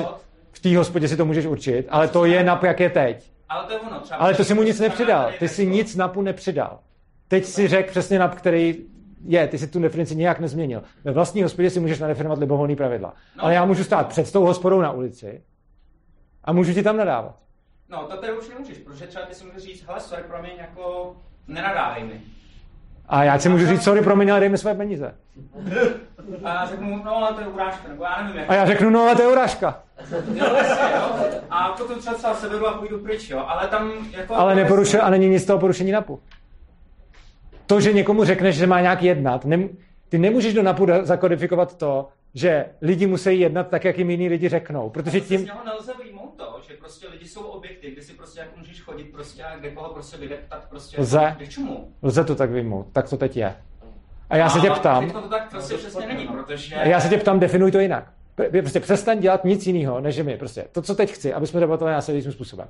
Dej mi modifikaci a já tě na ní budu reagovat. Teď se zase bavíme o ničem. Před chvilkou si dal, před, počkej, no, před chvilkou, moment, před chvilkou si dal modifikaci, která říkala, ten člověk si řekne, co se vůči němu smí a nesmí. A já jsem ti na to řekl, že to by pak znamenalo, že já si řeknu, že vůči mě se nesmí projít kolem mě a nezaplatit mě. No jasně, A- což bude znamenat ale v důsledku toho, že kolem tebe nikdo nebude chtít chodit, že jo? A nebo tě naopak nikdo nebude chtít nikam pustit. Co? Jako jo, protože... To by znamenalo, že když kolem mě ale někdo projde, to by znamenalo, dát peníze, což se mu nebude chtít, že jo? Takže co bude udělat? Jak, že jo? Zachová se podle toho, aby... ale on se podle toho nemá proč chovat, protože já, já, dobře, tak já to udělám jinak, tak já řeknu, ne, kdo kolem mě projde, prostě každý, kdo je naživu, tady na té planetě, mi musí každou hodinu dát korunu, jinak mě to uráží a napadá mě to. A já se cítím v tu chvíli napadený. No a ostatní se si zrekoltoval, ale sorry, a nás jsi švokrát, A to jo? stejný ti řeknu na tu nadávku. Ty si řekneš, nesmíš mi na... Prostě ty si to definoval tak, že každý člověk si smí říct, co se vůči němu nesmí dělat. Prosím, nedrkněte do kamery a uh, máte ji za sebou. Děkuji. A v pohodě, já jenom jsem předem varoval, je v pohodě. A nebo naopak dojde konfrontaci těch jakoby hranic, jo? Jako prostě tam... Prosím tě, bavme se o modifikacích NAPu. Jakou teď modifikaci NAPu řešíme? Jakou ty navrhuješ? počkej, počkej, počkej, počkej, počkej, počkej. Jo, ale... Ty, ty nejsi spokojený s NAPem, jak je definovaný teď. Moje otázka je, jak ho chce... Ne, mě nejde, mě spíš jakoby v tom, tom jakoby, hele, já třeba takhle, uh, trošku, trošku rozdíl, jakoby. To, co mě tam jakoby, spíš jakoby... Sandro, prosím, nelíbí, neříkej to- mi, co se ti nelíbí na NAPu. Řekni mi, jak to chceš ne, modifikovat. Co se mi nelíbí na NAPu, něco se mi nelíbí na vnímání NAPu. Já si Sandro, myslím, že irrelevantní. Prosím, Ale já, já- rád jako osvětlím, já to tímhle s tím chci osvětlit. Jo? Protože samotný, ten, jakoby, samotný princip na agresi je na to, aby jsme prostě jako na sebe nebyli nějak dvakrát prostě Ne, není. útoční, ale Ne, není. spíš Není. jako byli. Není. Ne. Není. Aha, tak Není prostě, jako, princip, jako, něco si o tom třeba přešti nebo tak, prostě, jako, jde, o to, že princip neagrese řeší nějaký etický minimum, No. ale, ale je to etické minimum, takový, který lze kodifikovat a lze nějak definovat, ale rozhodně to neznamená, že princip neagrese by měl pokrývat všechny nemorální činy, protože to tak nejde nadefinovat. Ono by to bylo hezký, kdyby jsme znali a kdyby jsme byli schopni definovat morální etický princip, který udělá Ale já čáru. ani jako z principu nesnažím. Já prostě jenom spíš jakoby nemůžeš prostě vzít, jakoby, že tohle z toho, což je třeba, že některé činy, které jsou tak to prostě udělej jinak. Tak ti říkám, de- dej mi jinou definici. Dej mi alternativní definici. Mod, já, jako ty říkáš, že něco nemůžu udělat. Já ti říkám, udělal jsem to, napsal jsem to do své knihy, napsal jsem to na svůj web. Je to tam takhle napsaný. Ty říkáš, nemůžeš to udělat. Což už je samo o sobě oxymoron, protože jsem to udělal. Uh, a to, co ti teď říkám, je, pokud s touhletou definicí nesouhlasíš a přijde ti nesmyslná nebo nedostatečná nebo nějaká, tak ji redefinuj a pojďme se bavit o tvé změně té definice. Že mi říkáš, něco, co je na tvém webu nebo v tvý knížce, nebo to, co říkáš, je špatně, mi nestačí. Já potřebuji, abys mi řekl, chci, aby se to lišilo, aby se tohle škrtlo a dalo se tam tohle, aby se tam přidalo něco takového, aby se z toho jenom škrtlo něco to. Až tohle to řekneš, tak se o tom můžeme bavit. Do té doby já se jako nevím, o čem se bavíme, protože mi jenom říkáš, že by si chtěl mít jiný pocit z toho, co tam je. Já se s tebou můžu i shodnout, že by to bylo hezký, ale nevím, jak to udělat. Za mě, no o to mi úplně nejde. Mně jde spíš o to jako prostě ne, jakoby nenegovat, nebo Víš to je jakoby obousměrný, protože jsou třeba prostě věci, u kterých jakoby se asi shodneme, že jako fakt prostě jakoby nejsou pěkný a ten nám už je... Ale já se s tebou shodnu na to, Prostě ano. odráží, A já se s tebou Prostě. shodnu, že je spousta věcí, které nejsou pěkný a NAP je neodráží. A to, co ti říkám, je, já neumím nadefinovat tak, NAP, aby je odrážel. Budu moc rád, když ano. Já budu moc rád, pokud se nám povede NAP rozšířit tak, aby odrážel více špatných věcí a neměl úplně stupidní důsledky. Posledních deset let svého života se o to intenzivně snažím a přemýšlím o tom v podstatě na denní bázi, a strávil jsem tím mnoho hodin. Hmm. Uh, spousta lidí přichází a říká, ten koncept není dostatečný, já bych ho chtěl širší. Chtěl bych, aby zahrnoval tohle, chtěl bych, aby zahrnoval zvířata, aby zahrnoval urážky, aby zahrnoval něco. To, co já říkám, je, na tom se s tebou shodnu, ale nevím, jak to udělat. Takže já se s tebou klidně shodnu na tom, že by bylo hezký, kdyby NAP pokrýval psychický násilí, ale nevím, jak ho nadefinovat tak, aby ho pokrýval a aby to dávalo smysl a nepřinášelo to úplně absurdní dů- důsledky. A pokud ty mi jsi schopný dát takovou definici, tak já se s, ní o, s tebou o tom budu bavit. Ale pokud tvůj příspěvek je, chtěl bych, aby to bylo jinak, ale nevím jak, tak na to moje odpověď je OK, já taky a tím to můžeme uzavřít. No, asi no. No, tak jo. Eh, Já vidím ten zásadní problém, že jakoby, co se týče nějakého toho eh, psychického jako násilí nebo něco takového, tak jednak je to samozřejmě hodně subjektivní, ale hlavně taky ono to zní tak zmrdsky, ale on si to vždycky způsobuje ten člověk sám. Jako. Uh, vím přesně, jako, tohle to je něco, co jsem, to, tohle to je něco, s čím hluboce souhlasím a co jsem tady vůbec nechtěl ani vyslovit, protože jsem nechtěl zraňovat lidi. já Protože, protože tohle vysvětlo, protože tohle to vyslovit bez kontextu je vždycky totální sebevražda, to už jsem zjistil a já s tím jako hluboce souhlasím a ale je to asi tak na tříhodinovou debatu, která ani není pořádně o Ankapu, ale, ale, ale vím, co myslíte a plně s tím souhlasím. A tam vidím ten problém s tím jako napem, že, že nap, tak ten řeší spor nějak mezi dvěma lidmi. Ano, přesně tak. psychický, tak Ano, so- spor ano. člověka sám se sebou. Přesně, přesně tak. Druhý výborný No to mám výborný, ano, to mám kanál Já- ze já- Skala já- 30, já- ano. já- A tam, tam přesně, jako tam vycházím přesně z tohohle, ale jako to nechci vůbec tahat do Ankapu, protože to je podle mě jako irrelevantní a vlastně i kdybych tady přesvědčil všechny o tom, že to ten člověk uh, způsobuje sám, tak to není moc důvod, proč ten nap třeba nerozšířit, a, ale stejně nevíme jak. Ale stejně nevíme jak, no. Takže,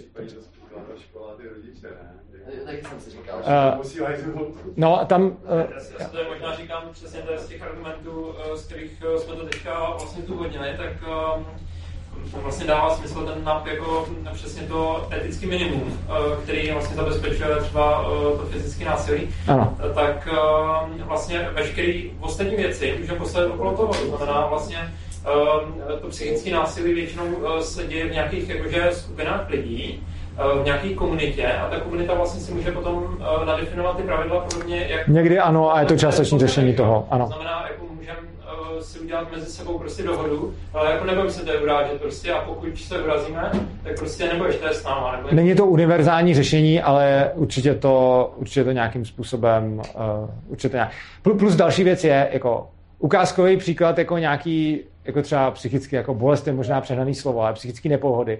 Když jsme tady diskutovali se Sandrem, tak zjevně prostě Sandra nějakým způsobem dráždilo, co jsem říkal já, mě dráždilo to, že, nechápe, že podle mě nechápal to, co jsem říkal já a docházelo tady k nějaký oboustranný verbální nespokojenosti nebo nekomfortu a potom jako, aby tohle to bylo porušení napu, ono to přesně souvisí s tím, že jsme si to každý stejně ten svůj nekomfort způsobovali v konečném důsledku sami, protože uh, protože nás zraňovaly nějaké věci z nás spíš, než by nás zraňoval ten druhý, takže ano. Mě by zajímaly tři věci, jak to chcete vymáhat, jak to chcete definovat a jak to chcete dokazovat. Nap? Ten ne, myslím jako to psychické. Jo, jo, takhle, jo, jo, chápu. Protože to se jako Jo. moc dobře nedá. A to je třeba problém dnešní, eh, dnešního práva, kdy to v podstatě jako A- není možný dokázat úplně. Hele, já už bych tohleto třeba tuhle otázku utnul, protože ono už se nám najednou při, při, přibyly hodně hodin. Eh, Moc prosím, nedrkněte mi do kamery, eh, když tam vidím ten provoz okolo. Fakt to není jako no offense, jenom se prostě bojím, protože občas někdo drkne a potom mám vždycky v obrazu ten. Uh, hele, kdo má, tady byly dotazy, jsme už dali, uh, ty, tebe jsme ještě nedali, ty jsi se taky hlásil, že jo? Nebo ne? Nebo kdo, kdo byly ty další dotazy? Eh, Když jsem se tady ptal před nějakou dobou, tak byly čtyři dotazy a jo, jeden, jeden odešel a ten poslední... Já bych měl úplně nakonec, ale... Dobře, nebyl jsi to ty? Ne, neměl jsi dotaz? Celkový ne, dobře. Já No tak, ještě, já jsem si chtěl OK. okay. právě ohledně toho, co jsme tady zmiňovali, uh, těch tý jakoby nemožnosti splácení úvěrů, uh, když je měna deflační. Jakože třeba kdybyste na to udělala možná nějaká přednáška nebo něco jako já, prostě to je úplně zásadní věc, kterou jako nechápu, pokud bych si vzal nějaký dlouhodobý úvěr, Víte, já vás ještě ne- Měně, který je prostě deflační, jak bych jí vůbec schopen splatit, kdyby, když by prostě rostlo bohatství, Jo.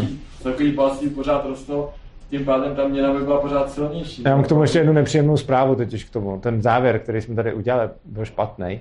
To mi, došlo, to mi došlo tady v debatě o tom, to mi došlo tady v debatě o psychickém násilí. A totiž sice je pravda, že ten člověk si tam eh, do té firmy naláká víc zákazníků stejnou reklamou, ale těch víc zákazníků má zase méně peněz, takže on tam dostane stejně peněz do té firmy za obsluhování těch zákazníků, takže tím pádem ten problém znova otevřený. Takže uh, jo, jakože my jsme, my, jsme, my jsme to uzavřeli nakonec na tom, že dvojnásobnou reklamou tam dost, nebo stejnou reklamou tam dostane dvojnásobek lidí, ale ty lidi mu tam přinesou... Uh, Sice méně peněz, ale víc jo, ma, jo, takže není, jo, takže, jo, takže, jo, jo, dobře, tak uh, máš pravdu, ty lidi mu tam přinesou víc statků, ano, máš pravdu.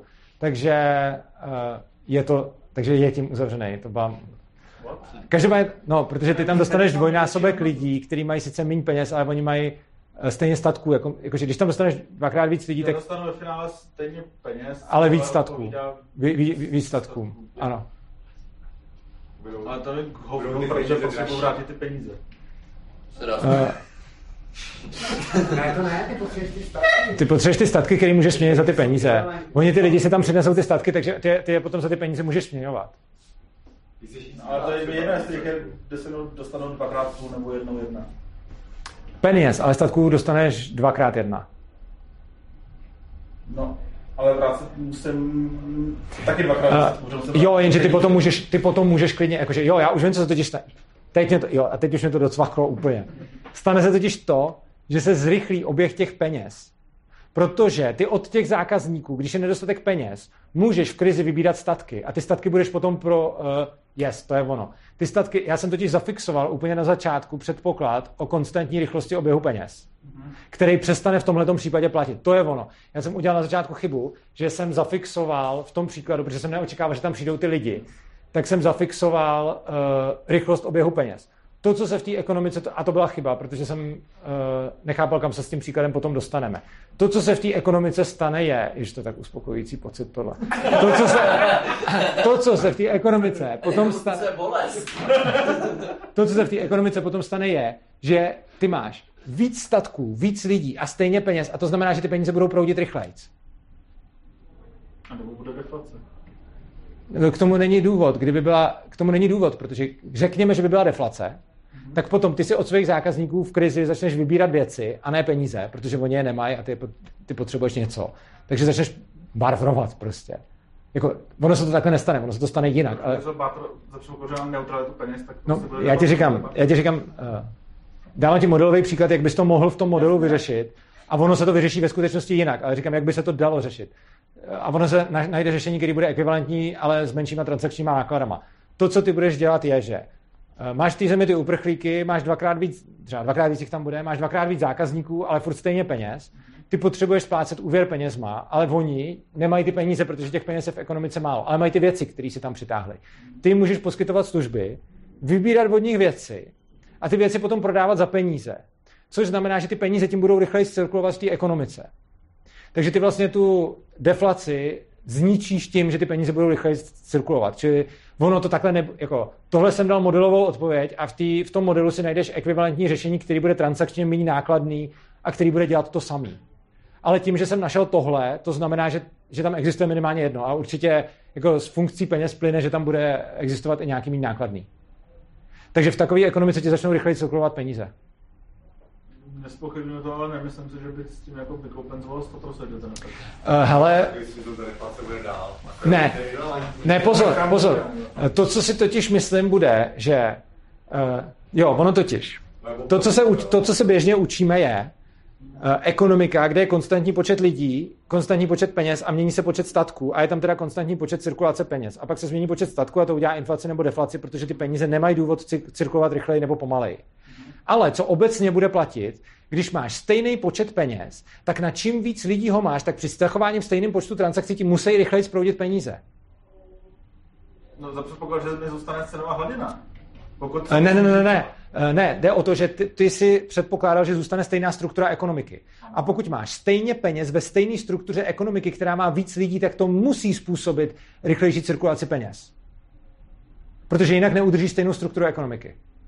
Já myslím, že tu strukturu ekonomiky můžu udržet buď tím, že jako z dvakrát zvýším cirkulaci peněz, nebo tím, že se... Ale když ti přibydou lidi a věci a ten, při, ten model, když zafixujeme to v tom modelu, že přibylo ti do ekonomiky dvakrát víc lidí a je tam teď dvakrát víc věcí, ale je tam furt stejně peněz, tak pokud by si chtěl zachovat cirkulaci peněz, tak tam budou vznikat nějaký bartry a to rozhodně naruší to rozhodně naruší uh, strukturu tý, změní strukturu té ekonomiky.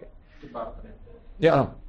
Uh, určitě nemůže být, jako, ono už jenom, když máš nějakou strukturu ekonomiky, ve které funguje obchod peníze za, za zboží a funguje zboží za zboží, tak ta struktura je určitě jiná, nemůže být stejná.